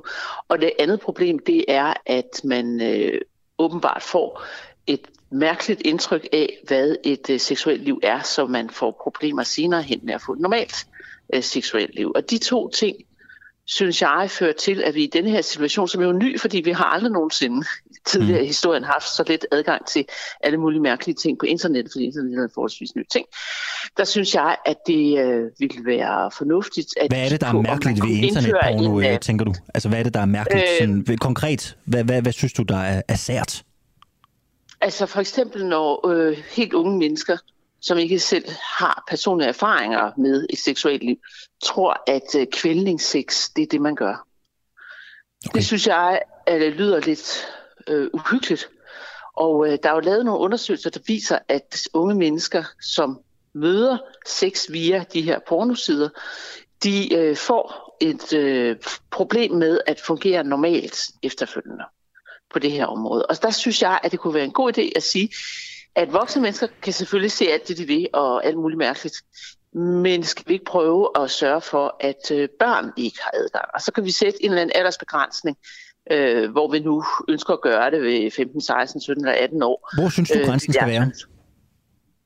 Jamen, jeg er ikke helt afklaret øh, om det, og jeg synes heller ikke, at vi ved nok om det her område endnu. Der blev holdt en høring i Folketinget for øh, et par uger siden, og øh, det var anledningen til, at jeg skrev øh, den her artikel i, i Kristelig Dagblad, og jeg synes, der er behov for, at man ser nærmere på det. Fordi øh, det, er jo, altså, det, er jo, det er jo en ny ting, der er opstået. Ikke? Altså, øh, ligesom øh, hash var nyt på et tidspunkt, og narkotika var nyt på et tidspunkt, så har vi nu altså adgang til alle mulige øh, porno sider på internettet, som er en forholdsvis ny ting. Og der synes jeg, at vi skal have styr på, hvor slemt det er, og jeg synes, vi skal være åbne over for at indføre aldersbegrænsninger. Men det er jo meget interessant, om grænsen, det er jo meget interessant, om grænsen er tættere på 15 eller tættere på 18. Hvad, hvad tænker du? Hvor, vil du? hvor så du den gerne være? Jamen, som sagt har jeg ikke uh, truffet nogen uh, endelig beslutning. Men uh, altså, jeg synes, 18 er nok nemt og naturligt mm. uh, at gøre, ikke? fordi det er sådan en almindelig uh, grænse. Uh, men man kunne måske også uh, tage det tidligere. Det ved jeg ikke. Øh, jeg synes bare, det her med, altså, at der, der kommer en form for begrænsning, det vil vise en eller anden form for voksenhed, som vi nok er øh, begyndt at savne i vores kultur, hvor man har sådan en idé om, at har du lyst, har du lov, ikke? Altså hvor den her totale frihed, som vi har haft siden øh, 68, den, den, øh, den har man lyst til at føre ind over alt. Fordi jeg har faktisk været i nogle debatter, øh, siden jeg skrev den her artikel, og, og, og det undrer mig, at der er faktisk rigtig mange, der farer helt flint over det. Øh, selvom vi jo har begrænsninger på andre områder, der mm. drejer sig netop om, om rusmidler, ikke? Jo. Men, øh, men det, du... det her område, det, det bliver på en eller anden måde lidt heldigt, ja. tror jeg hos nogen. Kender du til konkrete eksempler på mennesker, som har set meget porno, og som har svært ved at opretholde et øh, normalt sexliv, eller øh, en, en, et, en, en, en normal drift? Jeg synes, det der med et normalt sexliv er jo svært at definere. Men kender du til mennesker, som er blevet så påvirket af pornografi, at, at de kan have svært ved at indgå i seksuelle relationer? Det gør jeg ikke personligt. Men øh, organisationen Medier og Sundhed har lavet en undersøgelse, hvor de har fundet ud af, at der er nogen, der har sådan. Og så kender jeg andenhåndsberetninger fra unge mennesker, der fortæller om, at det øh, har de stødt på. Ja, så det, det gør jeg. Altså, den måde indirekte kender jeg til. Jeg skal være helt ærlig og sige, jeg har set rigtig meget porno øh, i min ungdom. Jeg ser det stadigvæk en del. Øh, og der er jo øh, stor forskel på, hvad man kan finde på de der sider. Der er jo øh, sådan helt almindelig øh, øh, penetrationsporno, eller petting, eller hvad man skal kalde det. Noget i den blødere kategori. Og så er der jo det helt voldsomme øh, gangbangs, øh, bukake, øh, alt muligt andet øh, hissigt. Øh, hvor, synes du, der er porno, der er okay? Altså, der er vel også noget, som, som kan være fint nok at se øh, som inspiration, hvis man er ung menneske? Øh, helt selvfølgelig, selvfølgelig er der det. Og det er jo også derfor, at man måske øh, skal øh, finde ud af, om der er nogle sider, der skal være tilgængelige for alle aldersgrupper, og der er nogle sider, som kun skal være tilgængelige for voksne mennesker. Mm. Og det har vi jo heller ikke undersøgt. Så jeg synes, der Nej. er nogle ting, som man skulle øh, kigge på. Øhm, ja. Altså ligesom du godt kan købe hovedpinepiller, men du kan altså ikke øh, købe heroin. I, i, altså, det, det, selvfølgelig skal der være forskel på den slags ting. Ja. Men hvad så for eksempel, øhm, Hvad så med porno, hvor man dyrker SM? Altså hvor man slår hinanden, mens man måske er klædt i lak og leder. Er det så noget, det man ikke skal have lov til at se, øh, hvis man er under 18? Det kunne det jo for eksempel være, hvor okay. man siger, at det her det er måske noget, som skal reserveres til, at man selv har fået sådan en lille smule fornemmelse af, hvad det er, øh, et, et øh, seksuelt liv går ud på. Hvad med, øh, hvad med sex mellem homoseksuelle eller transseksuelle? Jamen det kunne måske også være sådan noget, jeg ved det ikke, altså jeg synes det er sådan noget, man skal have kigget på, om ja. der er øh, bestemte kategorier af det her, øh, de her pornosites, som man kan, man kan dele op i, i grupper, ja. øh, og så få, øh, få styr på, hvilket man ønsker, at øh, der skal være adgang til, og hvilket man ikke okay. ønsker. Men hvis man siger, fordi det hørte jeg da også sige, at, at, at der er noget, der selvfølgelig er okay, øh, sådan en helt almindelig, øh, almindelig seksuelt samvær, øh, sådan noget lidt mere softporn-agtigt. Hvad så med softporn mellem en mand og en trans? Vil det være okay, ja, eller vil du og... synes, det er for utrært? Du kan komme med alle mulige mærkelige eksempler. Ikke? Det siger, at man er jo nødt til at prøve at kigge på det på en eller anden måde, og så dele det op i grupper, fordi det er jo, det er jo rigtigt, altså, at der er jo også, altså, mange almindelige spillefilm har jo selvfølgelig også øh, sexscener, som mm. nogen vil kalde porno. Ikke? Så, så det, derfor er der et, øh, et registrerings- eller analysearbejde, der skal øh, følge med sådan en, øh, en eventuel lovgivning her, hvor man er nødt til at se øh, nærmere på det. Og det har jeg jo slet ikke viden nok Nej. til. Man er nødt til at bruge de her organisationer, som faktisk har lavet ja. undersøgelser, og så se, hvad det er, der øh, giver problemer for unge mennesker, og så ligesom få det øh, peget ud, og så lave regler for, for det. det. Det synes jeg vil være den rigtige måde at gå til ja. området på. Jeg synes bare, det vil være det er godt at få den her diskussion om, om det egentlig ikke er rimeligt, at man også på det her område begynder at opføre sig voksent, og dermed sørge for, at børn ikke har adgang til alt. Fordi reelt ved de voksne jo ikke, hvor de unge mennesker er henne på internettet. Altså det, det er meget, meget, meget svært ja. at øh, undersøge, og de kan jo komme ind i hjemmet. Det kan være at bygge bomber og blive terrorister, eller øh, det kan være øh, narkosal, og det kan altså også være, være porno, og det viser sig altså at have nogle negative konsekvenser. Mm. Så synes jeg, man er nødt til at prøve sig højde for det. Ser du selv porno? Nej, det gør jeg ikke. Men nu er jeg nok heller ikke lige aldersgruppen til det. Til at se porno? Øh, ja, altså det, jeg har indtryk af, at det er noget, som yngre mennesker er mest interesseret i. At det er jo det, det hele drejer sig om. Hvor gammel er du, hvad, Marie Krav? Øh, jeg er 56. Men hvad, Synes du, man er for gammel til at se porno, når man er 56? Nej, men prøv at høre, det her det drejer sig om børn. Det drejer sig ikke om, hvad voksne mennesker gør. Man må se nej, nej. lige præcis det, man har lyst til. Så det er fuldstændig ligegyldigt, hvilke vaner... Jeg var også nysgerrig. Jeg var nysgerrig. Jeg har, ja, ja, og det, der er ingen grund til at være her, fordi det, det drejer sig om, det er at beskytte børn. Mm. Og der har man som voksen og som politiker et ansvar. Og det er det, som jeg synes, vi skal forvalte. Marie Krav, du er børne- og undervisningsordfører i Dansk Folkeparti. Tak fordi du havde lyst til at stå på mål for dit synspunkt, og god morgen til dig. I lige måde tak. Hej. Du lytter lige nu til Den Uafhængige. Danmarks måske mest kritiske, nysgerrige og levende radio. Hvis du har en god idé til en historie, så skriv til os på Facebook eller send os en mail. Adressen finder du på hjemmesiden. Eivind Kjærulf skriver, at Johannes Møllehave ville være skuffet, hvis han lyttede med, for han fik sin lyst til SM fra at læse Fantomet. Jeg anede det ikke. Jeg anede ikke, at det var sådan, øh, landet lå. Øh, spændende fakta, øh, Eivind, hvis det er sandt. Tak for det indspark. To minutter over otte er klokken, og nu vil jeg øh, give en lille teaser for en særlig oplevelse, man kan få, hvis man er medlem af øh, Den Uafhængige. Fordi øh, om en lille uge tid, på tirsdag helt præcis, der øh, skriver kalenderen den 28. september, og der vil vi gerne invitere alle jer medlemmer med ind i maskinrummet her på øh, Den Uafhængige. Vi afholder nemlig vores allerførste medlemsmøde. Så tænker du sikkert, er det sådan noget Lars Lykke, netværket-agtigt? Jeg ved det ikke. Det kan sgu godt være, at der er nogle ligheder. Det er meget muligt. Øh, der er flere ting på programmet. Øh, blandt andet nogle forskellige øh, behind-the-scenes-beretninger. I kan få et indblik i, hvordan vi arbejder her på redaktionen. Det er i hvert fald meget mere end bare at gå ind og snakke to timer om dagen, som jeg gør. Der er jo et helt hold af arbejdende folk, som sidder lige herude bag ved mig, som knokler med at levere journalistik til vores morgenprogram her. I kan også møde vores redaktør fra Gravergruppen. Det er Clara Vind. Hun sidder ude i regien lige nu. Øh, Clara Vind, som øh, mange af jer måske kender fra gode interviews, er kæmpe shout-out øh, til Clara derude. Øh, du glæder dig. Jeg ved det, Clara. Hun sidder derude og fægter med armene. Øh, Clara, hun fortæller lidt om, hvad vores gravergruppe sidder og arbejder med, og hvordan man arbejder, når man skal lave journalistik, der øh, måske... Øh, ikke lige er øh, det, der står i aviserne i dag, øh, og en omskrivning af det, men ved noget om, hvordan man arbejder med historier, der kræver et langt sejt træk for at få øh, forløst. Du kan også møde øh, verden på vores kommende eftermiddagsprogram øh, for aller øh, første gang. Vi har jo holdt godt hemmeligt, hvem det er. Og så kommer folketingsmedlem Rasmus Jarlov fra det konservative Folkeparti. Han taler lidt om, hvordan vi kan blive bedre til at være endnu skarpere, når vi interviewer øh, politikere. Det er på tirsdag, det er klokken 20 2020, og alle, som har et aktivt medlemskab, de får tilsendt et link til det her arrangement. Og hvis du ikke allerede er medlem og synes, det her lyder topspændende, så kan du gå ind på vores hjemmeside. Den hedder dua.dk. D-U-A-H.dk.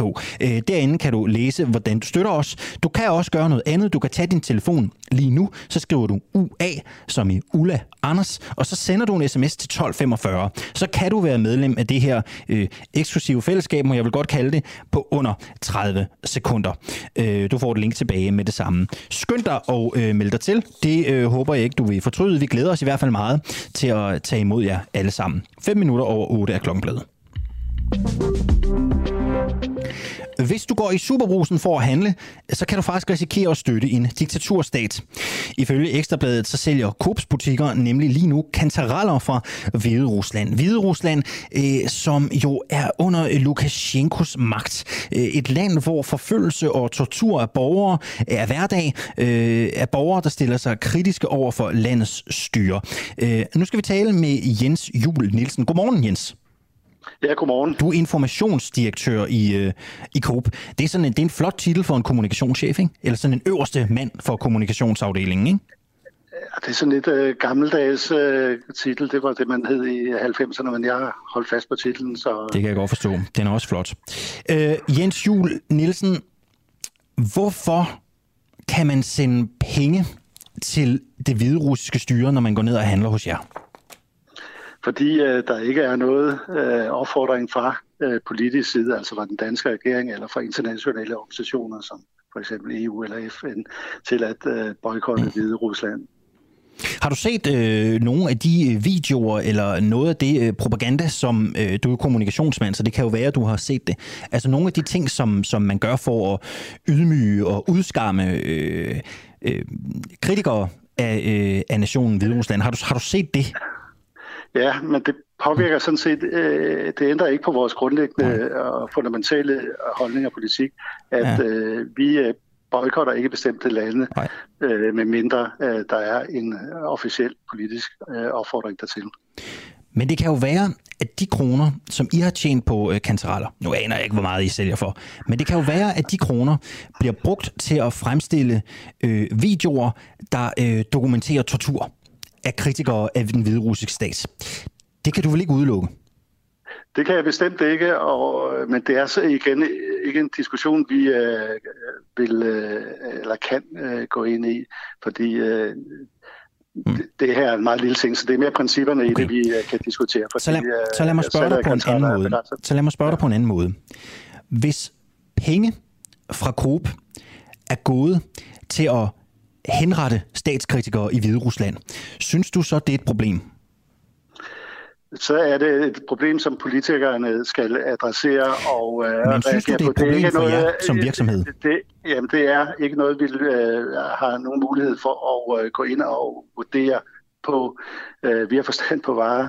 Øh, ja. Der er nogle andre, der driver politik, øh, øh, øh verdenspolitik, så øh, vi vil altså holde fast i øh, den øh, grundlæggende holdning, som vi har haft i, i mange år, mange årtier, at kun øh, hvis øh, der er en opfordring fra regeringen eller internationale ja. organisationer til boykot af bestemte lande, går vi ind i det. Ellers er vores øh, opgave at vurdere varenes øh, kvalitet. Så er der nogle andre, der må øh, drive politikken. Hvor meget tjener I på at sælge de der kantereller, ved du det? Nej, det er en ekstrem øh, lille vare, det er en meget afgrænset periode, der øh, mm. de er der, så det er ikke mange basører, så det er ikke mm. nok det, vi, øh, der giver mening at tage den her diskussion, som jeg synes er meget relevant, men øh, mere det principielle i det. Ja. Har I en CSR-rapport i Coop? Det har vi. Ja. Hvad står der i den seneste? Ja, den skal, den skal du ind og læse. Den er meget lang. Den øh, fylder hundredvis af ja. sider, tror jeg. Øh, så det, den kan jeg ikke ud Jamen, jeg har den faktisk fremme nu. Øh, der står ja. jo en masse ting om klima og bæredygtighed. Øh, det fylder rigtig, rigtig meget. Øh, det er bare, jeg tænker bare, om der står et eller andet, et eller andet sted i den der CSR-rapport om sådan ansvarlighed for, øh, altså for verden rundt omkring os.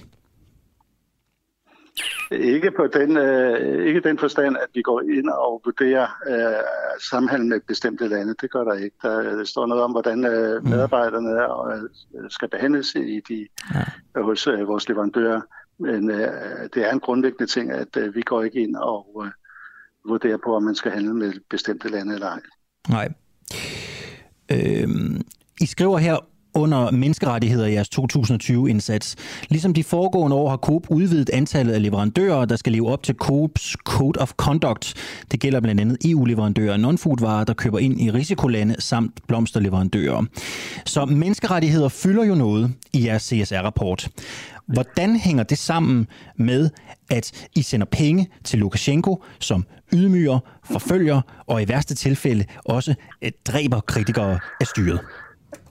Jamen, det hænger sammen med, at øh, den leverandør, øh, øh, som vi får øh, kanceraterne fra eller andre varer, det er den, øh, vi, vi vurderer på. Mm. Bliver dagens øh, medarbejdere behandlet ordentligt, ja. men ikke hvordan forholdene generelt er i øh, landet. Det der øh, er en, øh, der ligger ansvaret hos øh, politikerne og sige, skal vi handle med det land, eller skal vi ikke handle med det land.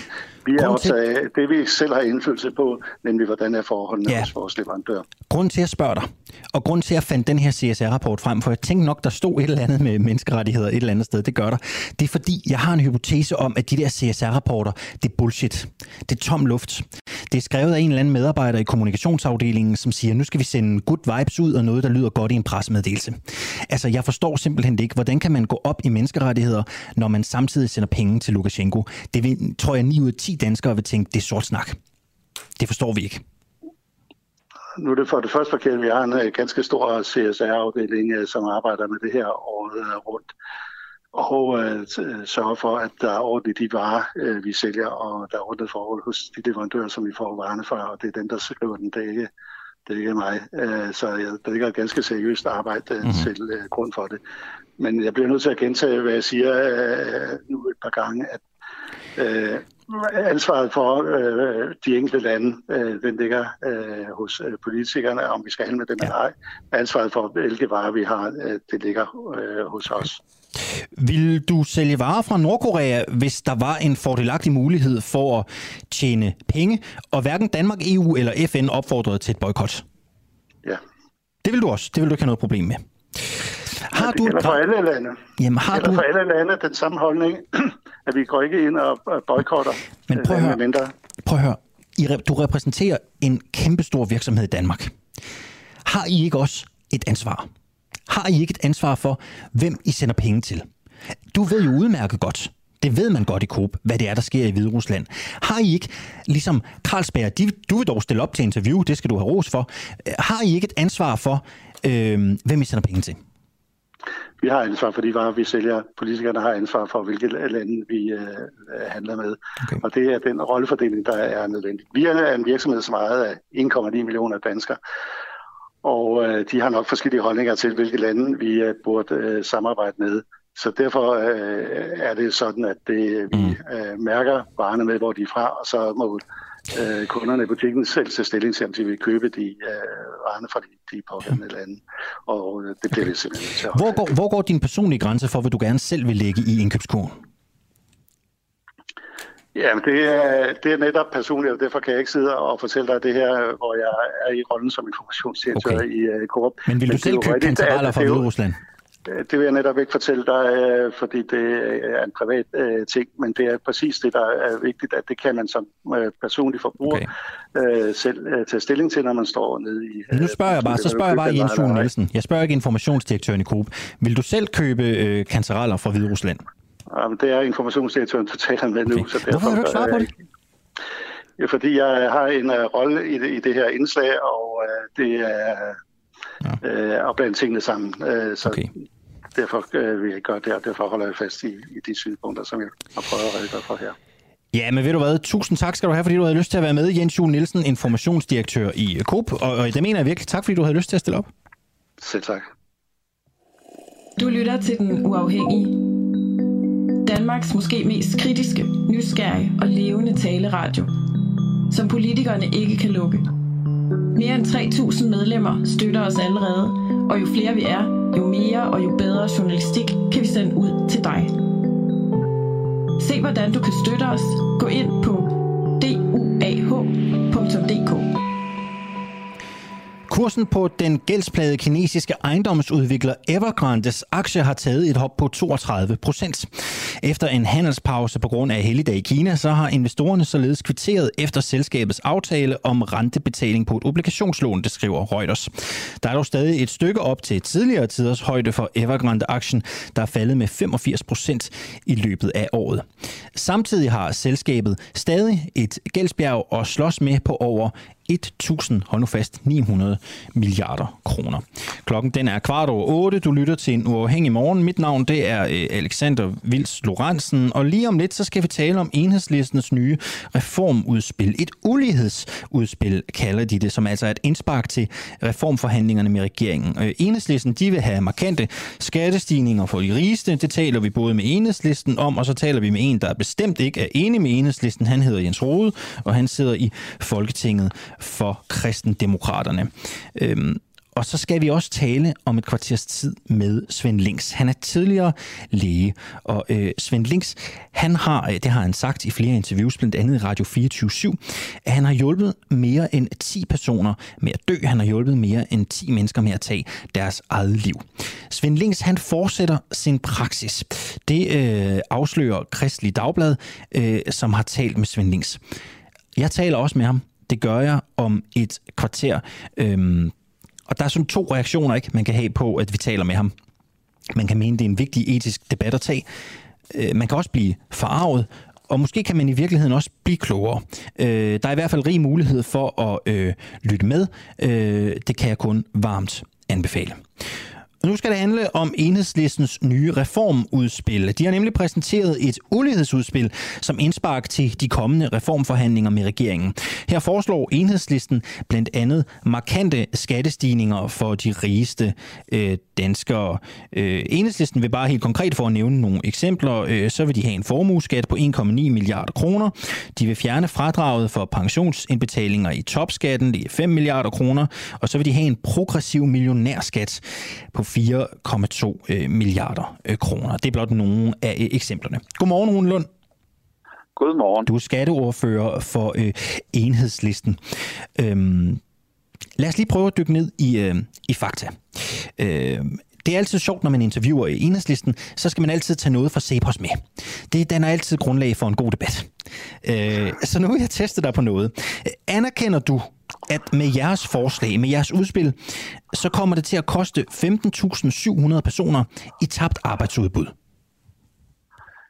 Øh, jeg tror, at det er rigtigt, at hvis man kigger på det teoretiske arbejdsudbud i Finansministeriets regnemaskine, hvis man regner vores forslag igennem, så, så skal det tal øh, nok passe. Jeg har ikke øh, set andre beregninger end CEPOS, men man skal være opmærksom på, at Finansministeriets regnemetoder er meget omdiskuteret her. Øh, fordi at vi jo blandt andet fra enhedslistens side i en rapport for et par år siden har dokumenteret, at, mm. at mange af de antagelser, de bruger, hviler på et meget ja. tyndt fundament på manglende evidens. Så det er bare lige i forhold anerkender, til Anerkender enhedslisten øh, Finansministeriets regnemodeller overhovedet? Øh, ja, de, de laver mange beregninger, som, som, som giver god mening, men lige præcis når det handler om det, der hedder dynamiske effekter af det her arbejdsudbud. Og der, der, der skal man forstå, at arbejdsudbud i den her sammenhæng betyder én eneste ting, nemlig teoretisk arbejdsudbud i Finansministeriets regnmaskine. Det har ikke noget med rigtige arbejdspladser at gøre. Det skal, det skal man, det er en model i Finansministeriet, som man så håber på stemmer overens med virkeligheden, men det har så vist sig, at det gør den meget lidt, når det kommer til det her arbejdsudbud. Ja. Blandt andet fordi de siger, at hvis vi bare sænker topskatten og sænker skatten for de rigeste, så vil ja. de arbejde en hel masse meget mere, øh, og det er der bare meget lidt... Øh, empiri eller viden, der, der ligesom kan understøtte de antagelser. Beregningen, øh, beregningerne her viser også, at, øh, eller de siger, at det vil koste 18 milliarder i tabt BNP for Danmark. Anerkender ja, du også samme, det? Det er de samme beregninger, der ligger til grund for det, kan man sige. Altså det, som jeg synes er vigtigt at sige her, det Nej, er... det er de samme at, beregninger, men anerkender du det? Er det rigtigt eller ikke? Jamen, altså, øh, altså, jeg har lige sagt, hvad jeg mener om, om de antagelser, der ligger i Finansministeriets regnemaskine øh, på det her område, og det er de samme beregninger. Altså, den, den beregning, du nævner, den, den ligger i forlængelse af deres, øh, af deres antagelser om arbejdsudbud. Ja. Jeg tror bare, jeg, jeg, jeg ved godt, du siger, hvad du mener. Jeg fisker bare efter et ja eller et nej i forhold til, om du, om du anerkender, at det er rigtigt. Du må øh, godt sige nej. Jeg, jeg, jeg, jeg tror, det er rigtigt. Altså, jeg har ikke set andre beregninger end Cepos, men hvis man tager udgangspunkt i den ja. arbejdsudbudseffekt, der bliver beregnet, ja, så er tallet nok rigtigt i set i den sammenhæng. Prøv, det lyder jo som en vanvittig dårlig forretning for Danmark. Hvorfor i alverden ja. vil I det? Nej, altså det her det er en rigtig god idé øh, for Danmark. Det, som vi foreslår, det er faktisk et ret moderat forslag, fordi uligheden den er steget rigtig meget de sidste 30 år. Og det, som vi foreslår med vores forslag, hvor vi vil hæve skatten for 17 milliarder for nogen, men til gengæld lempe skatten for 10 milliarder for folk med, med lave indkomster, øh, det er et forslag, som kun vil rulle en fjerdedel af den ulighed tilbage, som den stigning i uligheden, som vi har set de sidste 30 år. Svarende til, hvad uligheden var, da SR-SF-regeringen trådte til i 2011. Det er skattestigninger på 17 milliarder, øh, men hvis man ser på, på den skattereform, eller rødvinsreform, som den også er blevet kaldt, som Lars Løkke lavede i 2009, så sænkede den skatten for 29 milliarder. Hvis man synes, det her er vildt, altså så er det virkelig et udtryk for, at, at det, der virkelig er vildt, det er, hvor meget uligheden er steget. Ikke bare de sidste 30 år, men også faktisk de sidste 10 år. Så folk, der synes, jeres udspil er en dårlig forretning for Danmark, eller måske ikke er enige, øh, de har egentlig ikke fattet, hvordan verden virkelig hænger sammen. Øh, det, som er vigtigt at sige, det er en, en, en god forretning at øh, for Danmark, synes jeg, og politisk fornuftigt at give øh, skattelettelser til folk med almindelige og små indkomster. Og jeg synes, det er vigtigt, at vi, som vi foreslår i vores ulighedsudspil, at øh, de 6 milliarder, som vi ikke bruger til at sætte skatten ned i bunden øh, for folk, øh, og, øh, og, og de penge, vi ikke bruger til at fjerne gensidig forsørgerpligt, både for folk på kontanthjælp, på førtidspension og på folkepension, de penge, vi ikke bruger på at afskaffe 225-timers-reglen, kontanthjælpsloftet og integrationsydelsen, dem kan vi bruge på øget velfærd. Og øget velfærd er også en god forretning for Danmark, men apropos Finansministeriets regnmaskine, så er det ikke noget, de regner med. Det er bare penge, man ja. lige så godt kunne brænde af i kakkeloven, er groft sagt. Det er faktisk sådan, de regner, desværre. Der, der er mange ting, vi kunne snakke om, men vi skal have Jens Rode på. Jeg er ked af det, det skal gå hurtigt her til morgen. Men Rune Lund, du er skatteordfører i Enhedslisten. Tak skal du have, fordi du havde lyst til at være med. Og god morgen øh, til dig. Tak fordi jeg måtte være med. 20 minutter over 8 er klokken blevet. Om lidt så ringer vi til Jens Rode. Han synes jo mildest talt, det her forslag fra enhedslisten er, øh, er tåbeligt. Det, det kan man vist godt sige. Og han uddyber sin øh, kritik om lidt. Jeg overvejede faktisk lidt, om jeg skulle spørge Rune Lund, hvorfor enhedslisten hader rige mennesker. Men det kunne jeg alligevel ikke helt få mig til det bliver lidt fjollet, ikke? Altså, det bliver sgu en lille smule fjollet. Øh, nogen vil måske synes, det var på sin plads, men jeg synes, det bliver lidt fjollet. Jeg havde tænkt over det hele morgen, men det kan jeg altså ikke øh, få øh, mig selv til. Det her, det er en uafhængig morgen. Øh, vi laver øh, kritisk nysgerrig journalistik. Sådan en god blanding, ikke? Der er noget for dem, der godt kan lide at høre de kritiske, lidt konfrontatoriske interviews, og der er noget for dem, som godt kan lide at høre de nysgerrige, hvor man bare læner sig tilbage og bliver klogere. Øh, hvis du synes, det er godt, det vi laver, så skal du støtte os. Øh, det vil vi blive så glade for. Det er ingen hemmelighed, at når man lever øh, af at arbejde her, det, det gør jeg ikke selv, men det har jeg mange kollegaer, der gør, så kan det godt være svært at få øh, brød på bordet sidst på måneden. Det er ikke nogen god forretning at arbejde her. Det er sådan et Conamore-projekt. Det er noget, folk gør kærlighed. Vi kan kun gøre det, fordi vi er medlemsfinansieret. Det koster 39 kroner om måneden. Så hvis du godt kan unde Clara og Nikolaj ude i regien, at der også er varm lever på steg sidst på måneden, så skal du støtte os. Øh, du skriver ind til os, øh, og du kan allerede gøre det nu. Du skriver øh, UA på din telefon, så sender du den afsted til 1245, øh, så får du et link tilbage, og så kan du øh, altså blive medlem på mindre end øh, 30 sekunder. Nikolaj Vegetar skriver han til mig, så en bønne på steg, måske i virkeligheden. Øh, Kristendemokraternes Jens Rode skal vi tale med nu. Han kalder enhedslistens udspil om topskattestigninger, som vi lige har behandlet, et redselsscenarium, der sender Danmark på fattigmandsgården. Øh, Jens Rode, godmorgen. Godmorgen. Medlem af Folketinget og politisk ordfører for Kristendemokraterne. Hvad er konkret de negative konsekvenser af det forslag, enhedslisten kommer med? Sådan helt konkret for dig og mig som danskere. Hvorfor er det dårligt? Øh, vi bliver fattigere, og der bliver færre hænder på arbejdsmarkedet til at løfte alle de opgaver, som vi forventer, der skal løftes, både i det private erhvervsliv, men så sandelig også inden for den offentlige sektor. Det kan jo ikke nytte noget, at vi står her og siger, at vi vil putte penge ind i øh, flere daginstitutioner for at sikre øh, minimumsnormeringer, hvis ikke der er hænderne til det. Og så kan det jo altså ikke nytte noget, at man tager hænder ud af arbejdsmarkedet, hvad man gør i ganske betragtelig grad, hvilket jo stort set samtlige økonomer, der har regnet på det her de sidste par døgn, de er enige om. Hvem er det, der taber, Rode? Hvem, hvem, hvem i det danske samfund er det, der, der taber på det her? Hvis vi skal udpege nogle bestemte klasser, grupper, kan, kan vi det?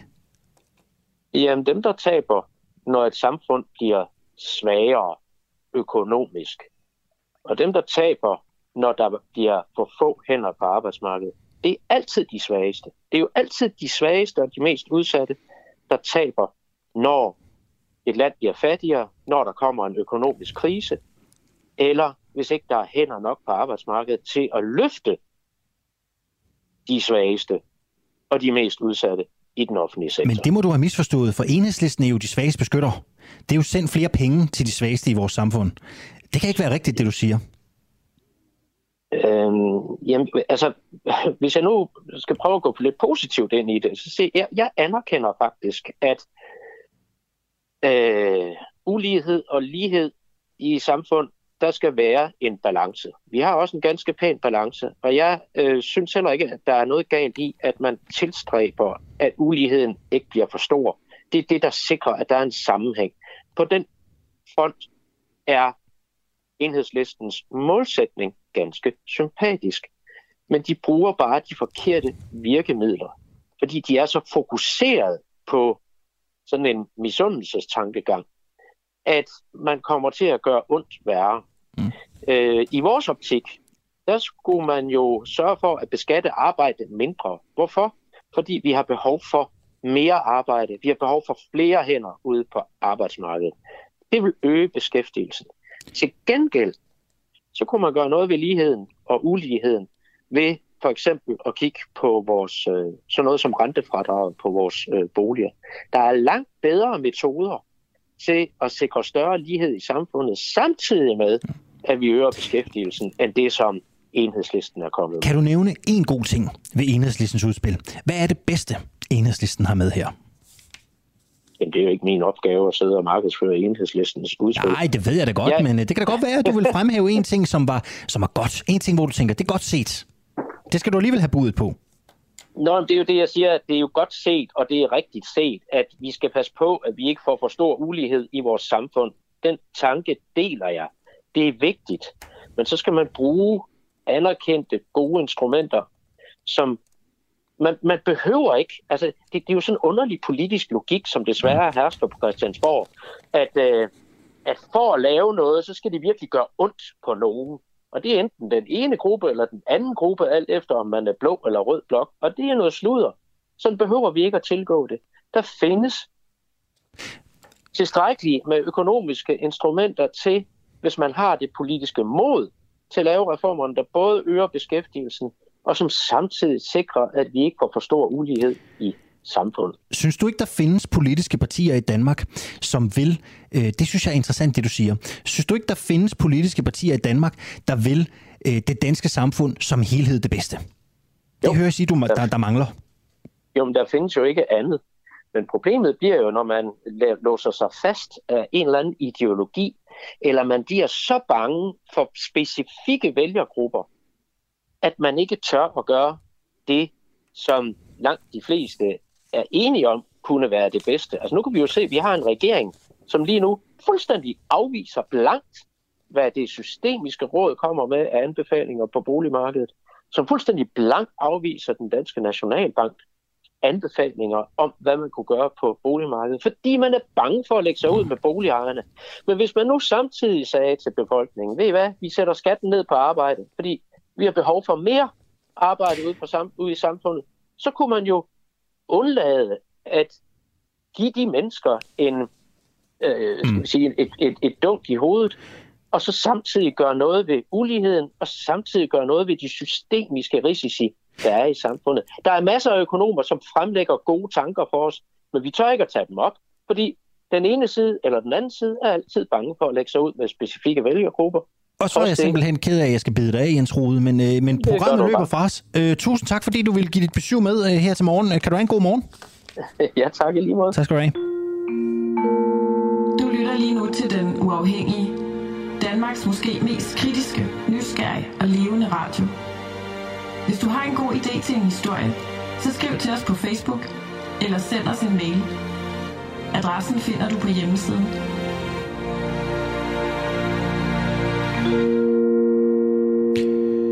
Lige om lidt så øh, taler jeg med en af øh, de måske mest øh, kontroversielle skikkelser, der figurerer i dit nyhedsbillede her til morgen, øh, det er den pensionerede overlæge Svend Links, som rådgiver ældre mennesker, der ikke vil leve mere, i hvordan man øh, tager sit eget liv, hvordan man kommer herfra. Øh, det kan godt være, at det bliver et kontroversielt interview, og jeg har egentlig tænkt meget over, hvordan jeg skal gå til det. Om det skal være kritisk, om det skal være nysgerrigt, øh, om det skal være beskrivende. Det er sådan et interview, uanset hvilken vej jeg går ned af, så vil der være nogen, der mener, det er forkert. Jeg har ikke selv besluttet mig på, hvordan det skal være. Det tænker jeg ligesom, vi finder ud af, når Svend Links kommer igennem til mig her om lidt. Og så må vi ligesom tage det, øh, så må vi ligesom tage det derfra. Øh, men det er klart, at der er jo selvfølgelig nogle ting, som man bliver nysgerrig på, øh, både sådan rent etisk, øh, men også sådan rent praktisk, hvordan sådan noget her øh, fungerer. Øh, nu springer vi ud i det. Øh, Svend Links, han ligger i telefonen lige nu, og om lidt, så skruer jeg op for ham. Øh, grund til, at vi taler med ham, det er fordi, at han fortsætter sit virke med at rådgive patienter i, hvordan man begår selvmord. Øh, Det Kristelige Dagblad, der har set en mailkorrespondence, hvor Svend Links rådgiver en ældre kvinde om typer og mængder af medicin, hun skal indtage. Det er medicin, som Svend Links har købt uden recept online for hende. Øh, Det er jo ikke første gang, man hører om Svend Links i forbindelse med de her sager. I 2017 der blev han meldt til politiet af Styrelsen for Patientsikkerhed, efter han i et program på den hedengangne Radio 24 fortalte, at han havde hjulpet mere end 10 personer med at dø. Kvinden er ifølge den korrespondence, som Kristelig Dagblad er kommet i besiddelse af, over 90 år gammel og lider af en meget generende kronisk sygdom. Godmorgen, Svendlings. Godmorgen. Tidligere læge, øhm, og, og altså også øh, fortaler for, for aktiv dødshjælp. Det kan jeg vel godt kalde dig, tænker jeg. Det kan du roligt gøre. Øhm, du, jeg vil godt lige rette en fejl. Du sagde, at jeg har købt medicin til den ældre køn. Det er ikke rigtigt. Jeg har ikke købt noget som helst. Okay. Det er ikke, det er ikke sådan, det foregår. Svend Links, øhm, i 2017, der deltog du i et interview på Radio 24 /7. Der sagde du, at du havde hjulpet mere end 10 personer med at dø. Nu skriver kalenderen 2021. Hvor mange personer har du i dag hjulpet med at tage sit eget liv? Mange hundrede. Mange hundrede personer? Ja. Ja. Øhm, hvor ofte gør du det? Og jeg bliver kontaktet, det svinger meget, men, men mellem ingen og, og fem gange dagligt bliver kontaktet af mennesker, der gerne vil have hjælp. Jeg tror i gennemsnit det er cirka en om dagen, og det har jeg jo stået på i ja. overvis, så det, det drejer sig om mange hundrede. Hvor mange liv er du med til at tage på en uge? Det ved jeg, det ved jeg ikke. Jeg får jo ikke nogen tilbagemelding. Nej, men, men øhm, har du nogen idé? Altså, hvor mange hjælper du på en uge? Hvor mange er du i kontakt med? Det, jeg siger gennemsnitligt en om dagen. En om dagen? Så på en uge bliver, så en uge bliver det syv. Okay. Hvad er det folk... Når folk kontakter dig, hvad, hvad siger de til dig? Og jeg snakker meget med dem. Det, det, det, det er meget varierende, men det fælles for dem alle sammen er jo, at de er dybt ulykkelige. Mm-hmm. Og har en, en svær lidelse, som ødelægger livet for dem, og de kan ikke holde det ud længere. Hvordan beslutter du, om, om du vil hjælpe dem eller ej? Jeg tænker, det er et svært, øh, det er et svært valg. Hvordan træffer du afgørelsen? Jeg taler meget med dem. Øh, så får jeg et klart indtryk af, hvad det drejer sig om. Hvor meget taler du med dem, inden du træffer afgørelsen? Og jeg taler samtidig med dem flere gange i telefonen. Jeg har dem måler ikke tidsbaderne op, men jeg vil, vil jeg ved med at snakke med dem, indtil jeg føler mig overbevist. Okay. Men altså, kan det være... Altså, kan nogen være så overbevisende, at du i løbet af en dag beslutter dig for, at, at det vil du gerne hjælpe dem med? Ja, det kan de sagtens. Det kan det sagtens. Hvad, hvad gør du? Så, jeg ved jo, det kan være forskelligt fra, fra ja, hvad skal vi sige, patient til patient. Men Svindlings, hvordan gør du konkret? Altså, hvad er det, du gør for dem, som gør, at de kan komme herfra? Hvordan hjælper de du fleste, dem? De fleste af de mennesker, der har, er jo i forvejen i behandling med en masse medicin, og råder i virkeligheden allerede over de midler, der skal til. De er bare usikre på, hvordan det skal gøres. Selvom de har læst en selvmordsvejledning, som jo bliver er øh, frit tilgængelig på internettet og bliver besøgt mellem 1500 og 2000 gange om ugen. Selvom de har den, så er det i tvivl om, det er det rigtige, de gør. De vil gerne lige bekræftes og rådgives og, og, og så videre. Bliver du påvirket, når du taler med de her mennesker? Ja, det kan jo ikke undgås. Nej. Øhm, nu taler vi jo meget om ældre mennesker. Øhm, det, der konkret bliver skrevet om i Kristi Dagblad, er en dame, i, i hvert fald ifølge avisen, hun er 90 år gammel, og hun lider af en meget generende kronisk sygdom. Får du kun henvendelser fra ældre mennesker? Nej. Hovedsageligt ældre, selvfølgelig. Det ligger i statens natur. Det er ja. først og fremmest ældre, der bliver syge. Men der er også en del yngre imellem, som har håbløse sygdomme. For eksempel sygdommen Korea, som kan gøre, at man får ja. voldsomme ufrivillige bevægelser hele tiden. Og, og andre neurologiske sygdomme. De yngre mennesker har især neurologiske sygdomme. Ja. Den, hvor gammel er den yngste, der har henvendt sig til dig? Det, det tør jeg næsten. Jeg tror, jeg, jeg tror det er 17-18 år. Hjalp du vedkommende på 17-18 år med at, at, at tage sit eget liv? Ja. Det gjorde du? Ja. Og ved du om den 17-18-årige, ja, du ved så, at vedkommende lever ikke mere? Jeg, jeg korresponderede med vedkommende adskillige gange på internet og snakkede med, med vedkommende mange gange i telefonen, og det var en frygtelig sygdom. Ja. Øh, og på et tidspunkt, så hørte jeg ikke mere. Hvad var det konkret i den her 17-åriges tilfælde, der gjorde, at du besluttede dig for, at det var rimeligt, at vedkommende ikke skulle leve mere? At, at, hendes, at det var indlysende for andre mennesker, at hendes liv var, var uudholdeligt. Havde hun jeg talt... forsøger at sætte mig ind i deres situation ja. og sætte mig selv i deres sted. Ikke? Havde hendes forældre nogen viden om, at du havde korresponderet med hende og havde øh, talt havde talt med hende om det her? Ja, det havde de. Ja. Øh, de, de var selvfølgelig kede af det. Ja. Øh, men de ville ikke forhindre hende i det, sagde hun. Så hendes forældre accepterede, at hun havde kontakt med dig øh, med henblik på at tage sit eget liv? Ja, det må de have gjort. Jeg har jo ikke snakket med Nej. dem, men det var, hvad hun, det var, hvad hun sagde til mig. Men du ved det faktisk ikke? Du ved ikke, om forældrene Nej. har accepteret Nej. det? Nej, jeg blander ikke selv de Nej. pårørende ind i det. Patienten er min sag, de pårørende må de selv. Hvordan har du det, hvordan har du det med, at en, at en 17-årig kan have taget sit eget liv med hjælp fra dig, uden at hendes forældre måske har været vidne om det? Jamen altså, den, den, den, de spekulationer har jeg jo hver gang. Er det nu rigtigt, hvad jeg hører? Kan jeg nu stole på det? Tør jeg tage ansvaret for det? Og, og efterhånden så mener jeg selv, at jeg har så meget erfaring, at jeg er i stand til at afgøre, om, om det her virkelig er alvor eller ej.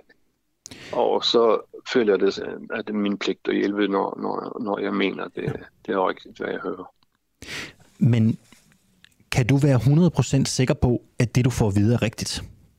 Der er ikke noget her i livet, der er 100% sikkert, men så må folk jo selv tage ansvar for det, de gør, og det, de siger. Okay. Så du kan ikke udelukke, at du har hjulpet folk, som faktisk ikke er syge, med at tage deres eget liv? Altså i livet kan man jo ikke udelukke noget som helst, faktisk. Mm. Så det, det kan jeg da ikke, men folk må også selv tage ansvar. Alene det, ja. at de kontakter mig, viser jo, at de selv tager ansvar. Ikke? Ja, men der kan jo også være nogen, der måske har brug for hjælp, som bare ikke ønsker at leve mere, men som ved, at det her er en vej at gå. Det er jo også ja. en mulighed. Det er derfor, de kontakter mig. Og i virkeligheden, at menneskerettighedsdomstolen afgjorde jo i 2011, at selvmord, det er en menneskeret. Det har man ikke lov til at forhindre folk i. Og, og på den baggrund skal man lige huske, at når folk har truffet den beslutning, så er de i deres gode ret til det. Og, og hvis jeg mener, mener, at deres liv er udholdeligt, og hvis jeg har, føler, at jeg har mulighed for at hjælpe dem, så ser jeg det som en moralsk pligt at gøre det. Er der nogle patienter, du fortryder at have vejledt? Heldigvis ikke endnu. Jo, der er en enkelt, der snød mig. Fortæl om, den, for, fortæl, ja. fortæl om den historie.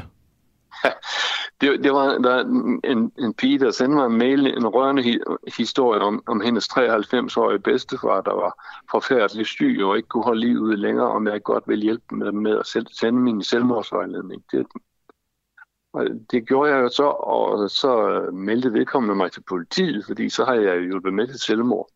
Det viste sig, at historien var opdigtet, så politiet henlagde jo sagen.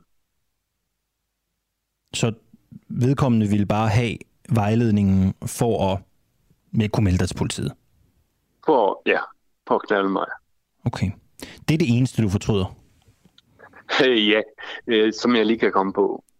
Ja, der har ikke været nogen, nogen store fortrydelser eller sådan noget. Ikke hvad, endnu. hvad står der i din selvmordsvejledning? Og den er lang. Den er på nogle af 20 sider. Ja. Der, der, jeg kunne bare godt første... tænke mig at vide, Svend øhm, fordi jeg kan ikke forestille mig det. Men hvad står der i i indledningen til en selvmordsvejledning. Hvad er det første, der står i den? Det kan jeg da ikke huske, men... men har, du, du den i nærheden? Jeg kan da hurtigt lige slå den op på internet. Gider du ikke? Øhm, og ja. så prøve at læse op fra den. Bare indledningen. Øh, jeg kunne godt tænke mig at høre det, fordi jeg har ikke nogen fantasi til at forestille mig det. Hvis du vil det, så, så tiger ja. jeg stille, mens du finder det frem. Lige et øjeblik, tager kun lige et øjeblik. Det er okay.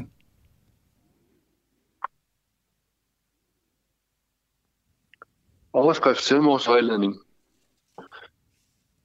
Ops. Vejledningen opdateres en gang imellem. Man skal altid sørge for at have den nyeste i det, der kan ske vigtige ændringer. Den findes på egeskovforlag.dk og kan frit hentes og udskrives. Gå 8-9 linjer ned i teksten på forsiden og klik på det blå ord selvmordsvejledning. Der kommer den frem. Og derefter følger der en indholdsfortegnelse. Og så kommer en beskrivelse af fremgangsmåden. Den lyder, fremgangsmåden er altid følgende, og der er så tre punkter. Godt. Så tænker jeg ikke, vi behøver at gå mere ind i det. Øh, jeg vil sige, øh, og det skal jeg sige, Svend, at hvis man sidder derude og lytter med, og man har selvmordstanker, så øh, kan man besøge øh, Livslinjens hjemmeside. Øh, det her skal jeg sige, det er øh, WHO's anbefalinger, øh, og du kan altid kontakte Livslinjen, hvis du har selvmordstanker, eller er i en eller anden, anden alvorlig livskrise, eller hvis du er pårørende eller efterladt til selvmord. Du kan ringe til dem på 70 201 201, 70 201 201. Øhm...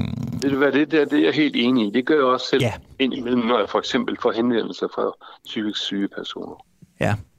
Hvad gør du med de psykisk syge? Altså har du nogensinde hjulpet en psykisk syg øh, til at tage sit eget liv? Ja, jeg har hjulpet en psykisk syg. Hvad fejlede vedkommende?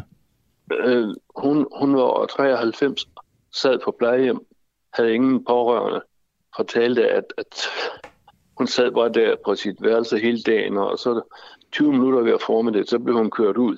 I fælleslokalet, så sad de og, og viftede med armene som led i motion og aktivering, så blev hun kørt ind på værelset igen, så sad hun tilbage der. Og hun havde lidt af kronisk depression og hele sit liv. Hun havde egentlig ikke nogen særlig kropslig sygdom, men hende hjalp jeg også. Ja. Medicinsk? Ja. Hvordan? Det vil jeg ikke ind på. Nej. Okay. Øhm, Svend, øh, du er jo en, du er jo en kontroversiel øh, person. Og øh, mange har... Det burde jeg jo ikke være, fordi 80 procent, op mod 80 procent af befolkningen er på min side. Det viser den ene opinionsundersøgelse efter den anden. Så ja. jeg er egentlig ikke kontroversiel. Det er politikerne, der er kontroversielle. De lytter ikke til befolkningen. Jeg har fået en øh, besked. Øh, jeg tror ikke, jeg vil læse navnet op. Jeg vil bare læse beskeden. Øh, jeg er mor til en meget syg datter, øh, som ikke kan afhjælpes medicinsk. Hun får øh, genbehandling i det danske sundhedssystem, og hun er så dårlig, at vi har aftalt et kodeord, og hun har skrevet de nødvendige dokumenter, så jeg har fuldmagt til at sørge for, at hun kan komme til udlandet, hvor man lovligt kan få hjælp til at dø. Jeg tror ikke, man kan forstå, hvordan det er at være i den situation, uden at have prøvet det. Det er svært ikke at blive berørt, synes jeg, når man laver det her interview, og man øh, læser sådan nogle øh, beskeder herop. Det bliver jeg ikke normalt, men øh, det er svært. Øh, hvilke reaktioner møder du på det, du gør? Stort set kun, kun positive reaktioner. Der er selvfølgelig altid nogle svineøjne imellem. Men jeg har fået mange positive tilbagemeldinger fra pårørende, der har overværet, øh, når, når det er sket. Og det er altid meget opløftende, og det er sådan noget, der, der kan få en til at fortsætte. Så jeg antager ikke, du, du lever ikke... Øh, du lever ikke isoleret, vel? Altså, du, du lever et helt almindeligt liv. Du går, i, du går i brusen, du passer dig selv. Altså, jeg, jeg antager, at du lever helt normalt, på trods af, ja, det, af det, du gør. Jeg mener ikke afviger, nej. Nej, okay. Øhm, Tommy Lubæk Petersen skriver, det er vanvittigt, at sundhedsvæsenet ikke kan hjælpe ved alvorlige, uhelbredelige lidelser. Øh, ret kritikken mod politikere og, øh, og etisk råd. Øhm, Svend Lings, hvor mange er du i dialog med lige nu om at komme herfra øh, ved hjælp af din øh, vejledning? Der var to i går og en i dag. Ja. Er der nogen er der nogen af de to fra i går, som, som er på vej herfra, eller som, som er væk nu? Ved du det? Nej, det ved jeg ikke. Vi, vi er ikke helt færdige med at snakke sammen. Nej. Hvad er det for en henvendelse, du har fået i dag? Klokken er jo kun kvart ni. Det er jo det er tidligt ja, på dagen. De, de ringer jo næsten samtidig på alle tider af døgnet. Ja. Øh, den fredag, det er en, en med kronisk lungesygdom, som har, har siddet oppe i sin stol hele natten og får ilt og, og, og ikke vil mere. Øhm, hvor gamle er de? Vedkommende her er 54. 54? Ja. Øhm, hvad med de pårørende, Svend? Når du har hjulpet nogen herfra, som er gamle eller uhelbredeligt syge, er der nogle af de pårørende, der henvender sig til dig efterfølgende? Ja, som jeg sagde, jeg, jeg har faktisk fået en helt del positive tilbagemeldinger, hvor folk takker, og, og, og nogle gange beskriver de ligefrem i detaljer, hvad der er foregået. Hvordan familien har siddet rundt omkring vedkommende i sengen og holdt i hånden og sådan. Og det hele er foregået stille og fredeligt. Og det er meget opmuntrende. Mm. Når folk kontakter dig, øh, det, det kan jo være svært at forestille sig, men det kan jo også godt være, at det er tilfældet. Er det kontakter folk dig efter meget lang tids overvejelse, eller oplever du også, at folk kontakter dig, fordi de pludselig ikke vil mere? Altså, at, at det er blevet, at man står op en morgen og tænker, det er for hårdt. Nej, det synes jeg ikke, jeg har oplevet. Det er altid mennesker med kroniske sygdomme, som har slidt i lang tid, og som, som, som nu reagerer. Svend Lings, øh, du sagde til mig i starten af interviewet, sidst du talte om de her sager, det var Radio 24 i 2017, der sagde du, at du havde hjulpet mere end 10 personer med at dø. Her i morgen siger du til mig på Den Uafhængige, at du har hjulpet i 2021 mere end 100 mennesker med at dø. Det er, det, det er svært at tale om. Det synes jeg. Jeg synes, det er svært at tale om. Jeg, jeg, du, virker, du virker meget fattet, øhm, og det kan der være mange grunde til. Hvorfor stiller du op og, og taler om det her øh, så åbent? Hvorfor, hvorfor vil du gerne øh, fortælle om det? Der er jo ingen tvivl om, at vi gerne vil høre om det, fordi det er jo, du rejser en interessant debat. Men hvorfor stiller du op og snakker om det? Fordi den ene opinionsanalyse efter den anden i overvis har vist langsomt stigende tilslutning til aktiv dødshjælp. Vi er oppe på mellem 70 og 80 procent af befolkningen hver eneste gang. Mm. Men politikerne ignorerer det. Jeg ved jo, at der er mange mennesker derude, der ligger og lider og gerne vil hjælpes, og helst også lovligt. Men politikerne ignorerer det. Og så mener jeg, så er der ikke længere tale om demokrati, så er der tale om politikervælde. Og så er det ja. befolkningens ret og pligt at gøre oprør. Og det er det, jeg er i gang med. Hvor længe bliver du ved? Til jeg dør. Vil du selv tage livet af dig selv, hvis du en dag oplevede, at livet blev for svært eller for besværligt, gjorde for ondt? Jeg, jeg både min kone og mig selv har, har, har, har det liggende, der skal til. Okay. Vil du godt kunne hjælpe din egen kone med at komme herfra? Vil du have det øh, fint nok med det? Selvfølgelig, hvis hun beder, selvfølgelig, hvis hun beder mig om det. Okay. Og jeg synes, og jeg kan følge, og jeg kan leve mig ind i hendes situation.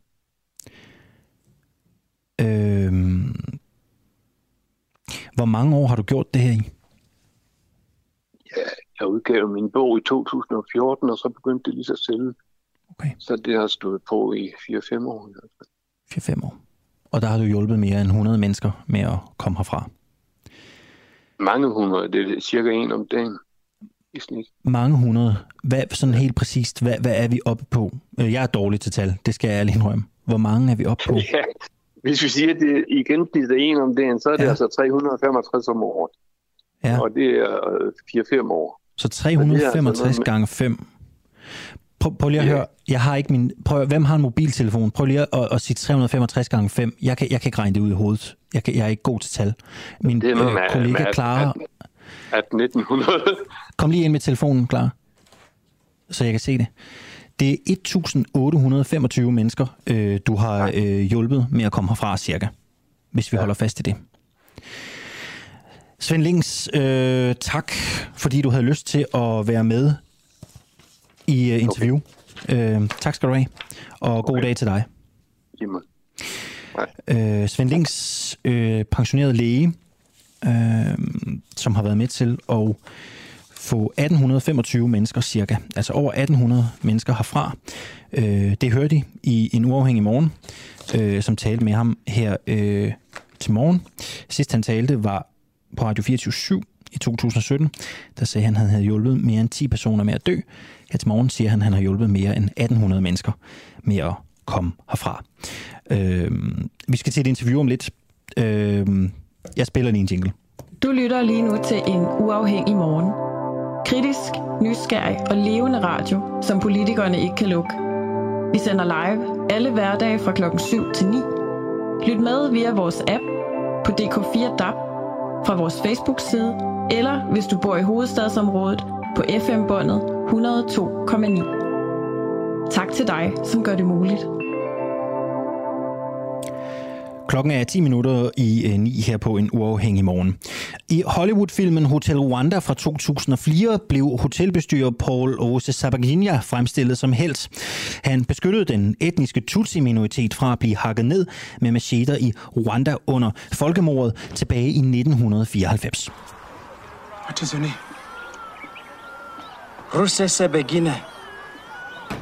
Paul Ruse Sebegina. I'll remember you. I'll remember you. Let's go. Hey, come on, come on. We're leaving.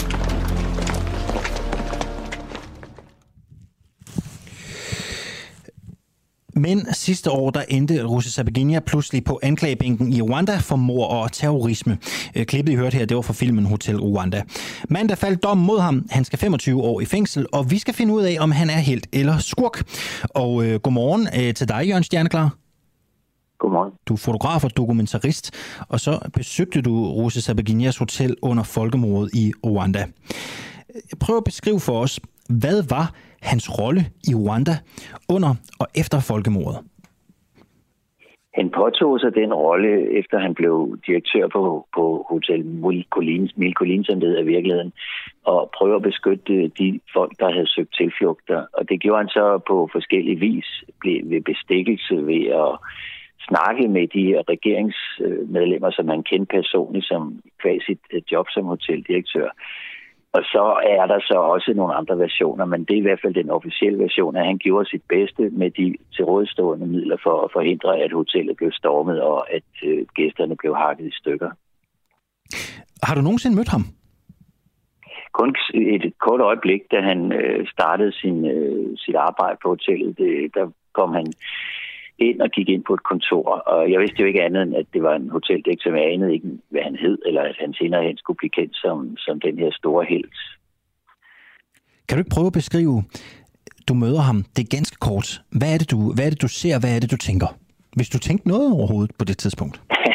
altså prøv at vi havde travlt med at overleve selv. På øh, hotellet var fyldt med folk, der troede, at de skulle øh, dø hvert eneste sekund der var en, en angst øh, på det her hotel, som bredte sig til alle etagerne, og der var heller ikke nogen, der vidste, om, om øh, de kunne overleve der. Altså om vi ville få noget at spise, eller om vi ville blive stormet hvert eneste sekund. To gange, mens jeg var der, skete det, at FN kom blæsende ind ad døren med fuldt bevæbnet, og alle folk løb skrigende væk øh, fra lobbyen, fordi de troede, nu er vores sidste time kommet.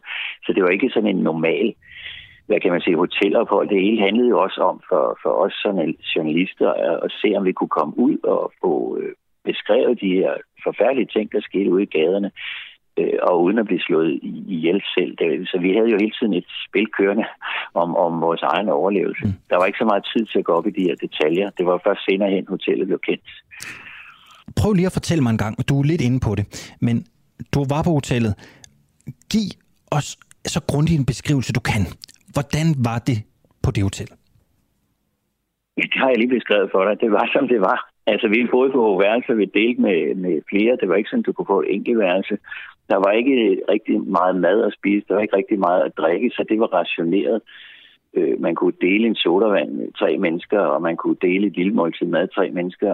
Og øh, der var en, en, der var jo også en, altså krigen foregik lige udenfor. Der var jo bud og brag med morterer og maskingeværer og og skyderier til højre og venstre. Så det var den stemning, der, der ligesom også gik ind i hotellet. Alle havde travlt med ligesom at prøve at hytte deres egen skæn der i starten af folkedrabet, hvor, hvor der ikke var nogen, der vidste, at det var et folkedrab i virkeligheden.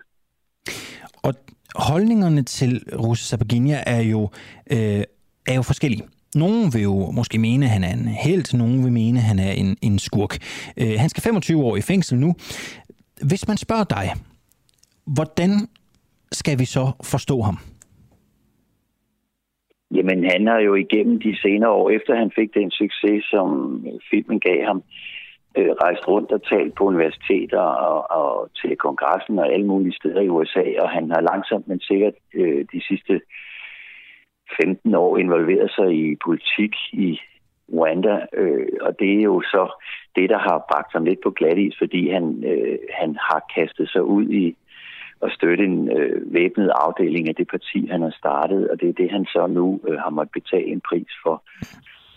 Så om han er en held eller en skurk, det, det vil jeg ikke forholde mig til. Jeg ved bare, at han øh, har gabt over for øh, stor en bid, som jeg mm. siger det. Men har du selv, altså du vil ikke forholde dig til det, men har du selv en holdning til, om, om vi skal se ham som, som held eller skurk? En ting er jo, at øh, du ikke vil forholde dig til det, men, men har du selv en, en opfattelse? Imens altså, han er helt der, han redder de her 1268 mennesker, uanset om han så tager betalingen for nogen af dem eller ej. Men han er jo dømt for medvirken til, til terror nu, og de beviser, der er fremlagt i radio eller i retten her, er jo fuldstændig krystalklare. Så der er ikke så meget, man kan ikke diskutere, om dommen er retfærdig eller ej, fordi det er blevet bevist, at han har deltaget i de her aktiviteter. Hvad det så gør ham til i nogle menneskers øjne, om han så er helt eller skurk, det skal jeg simpelthen ikke forholde mig til. Det siger Jørgen Stjerneklar, altså, som er fotograf og dokumentarist, og som altså også var til stede under folkemordet i Rwanda. Tusind tak skal du have, fordi du havde lyst til at give dit øh, besøg med, og god morgen til dig. Ja, godmorgen. Hej. Klokken den er øh, cirka 3 minutter i 9, og jeg kunne godt tænke mig lige at dvæle ved nogle af de beskeder, der er kommet ind øh, til os på Facebook. Øh, de er kommet ind under interviewet, vi lavede med Svend Lings. Svend Lings, som altså her på Den Uafhængige til morgen fortæller, at han har øh, hjulpet mere end 1800 mennesker med at øh, begå selvmord. Kisser Franziska Lenert skriver, aktiv dødshjælp bør være lovligt. Har netop haft fem år med en bror med demens, og han led voldsomt de sidste tre år, og det gjorde vi pårørende også. Vi ønske, vi havde haft mod til at hjælpe ham. Nu har han heldigvis taget videre for et år siden, men det var de absolut værste år i vores liv. Eivind Kjærulf skriver også herind, det er smukt at eje sit liv og sin død også. Det er øh, voldsomt at høre for nogen måske, men jeg har intet andet end respekt for de, der træffer det valg øh, vel overvejet. Øh, en sms øh, lyder også fra Brian Rasmussen. Er det en god idé at give svage sjæle opskriften på at begå selvmord? Jeg synes ikke, det er i orden. Der sidder så mange øh, svage sjæle rundt omkring i det danske land, som slupper det hele i sig. Øh, det ved jeg ikke, om der gør. Øh, det skal jeg ikke kunne sige. Og vi har heller ikke givet nogen opskriften på at øh, begå selvmord, øh, skal jeg sige. Og jeg vil gerne supplere igen ved at sige, at hvis man sidder derude og øh, har øh, det lidt svært i livet, så er øh, den varmeste anbefaling herfra, altså at kontakte Livslinjen, hvis man har selvmordstanker. Livslinjen, som kan hjælpe med råd og vejledning og en god snak. De sidder alle dage klar på 70 201 201, 70 201 201. Simon skriver, Svend fremstår som en bødel. De må hjælpes, hvis jeg mener, at det er korrekt. Det er etisk mega øh, problematisk, øh, skriver øh, Simon altså ind øh, til os øh, her. Øh, tusind tak. Øh, tusind tak for alle de øh, rigtig gode kommentarer, alle de rigtig gode spørgsmål, der er kommet ind til os under programmet øh, her i, øh, i dag. Jeg skal ærligt indrømme, det er super sjældent, jeg bliver øh, berørt under interviews øh, eller bliver påvirket. Øh, det er der mange, der har kritiseret mig for, at den slags har jeg svært ved gennem tiden, men, men det, var sgu, øh, det var sgu et vildt interview, og, øh, og det var sgu nogle, nogle vilde øh, øh, betragtninger, men ikke ikke mindst også en vigtig historie, ikke? Øhm, og en vigtig etisk debat, øh, som Svend Lings rejser, som jeg synes var vigtig at have med øh, her til morgen. Der er ikke så meget mere tilbage at sige i en øh, uafhængig morgen denne øh, morgen. Clara Vind og Nikolaj Jul sad i redaktionen. Mit navn det er Alexander Vils Lorentzen, og Peter Svarts Nielsen har redigeret dagens udsendelse. Jeg er tilbage igen i morgen med mere en uafhængig morgen. Og husk, hvis du synes, det du har hørt i dag er godt, så støt os, og du kan nå at blive medlem inden klokken den er 9. Tag din telefon, skriv UA som Ulla Anders, send den afsted til 12.45, så får du et link tilbage lynhurtigt. Der er 20 sekunder tilbage, inden klokken bliver 9. Du kan godt nå det. Tusind tak for i dag. Vi høres ved i morgen. thank you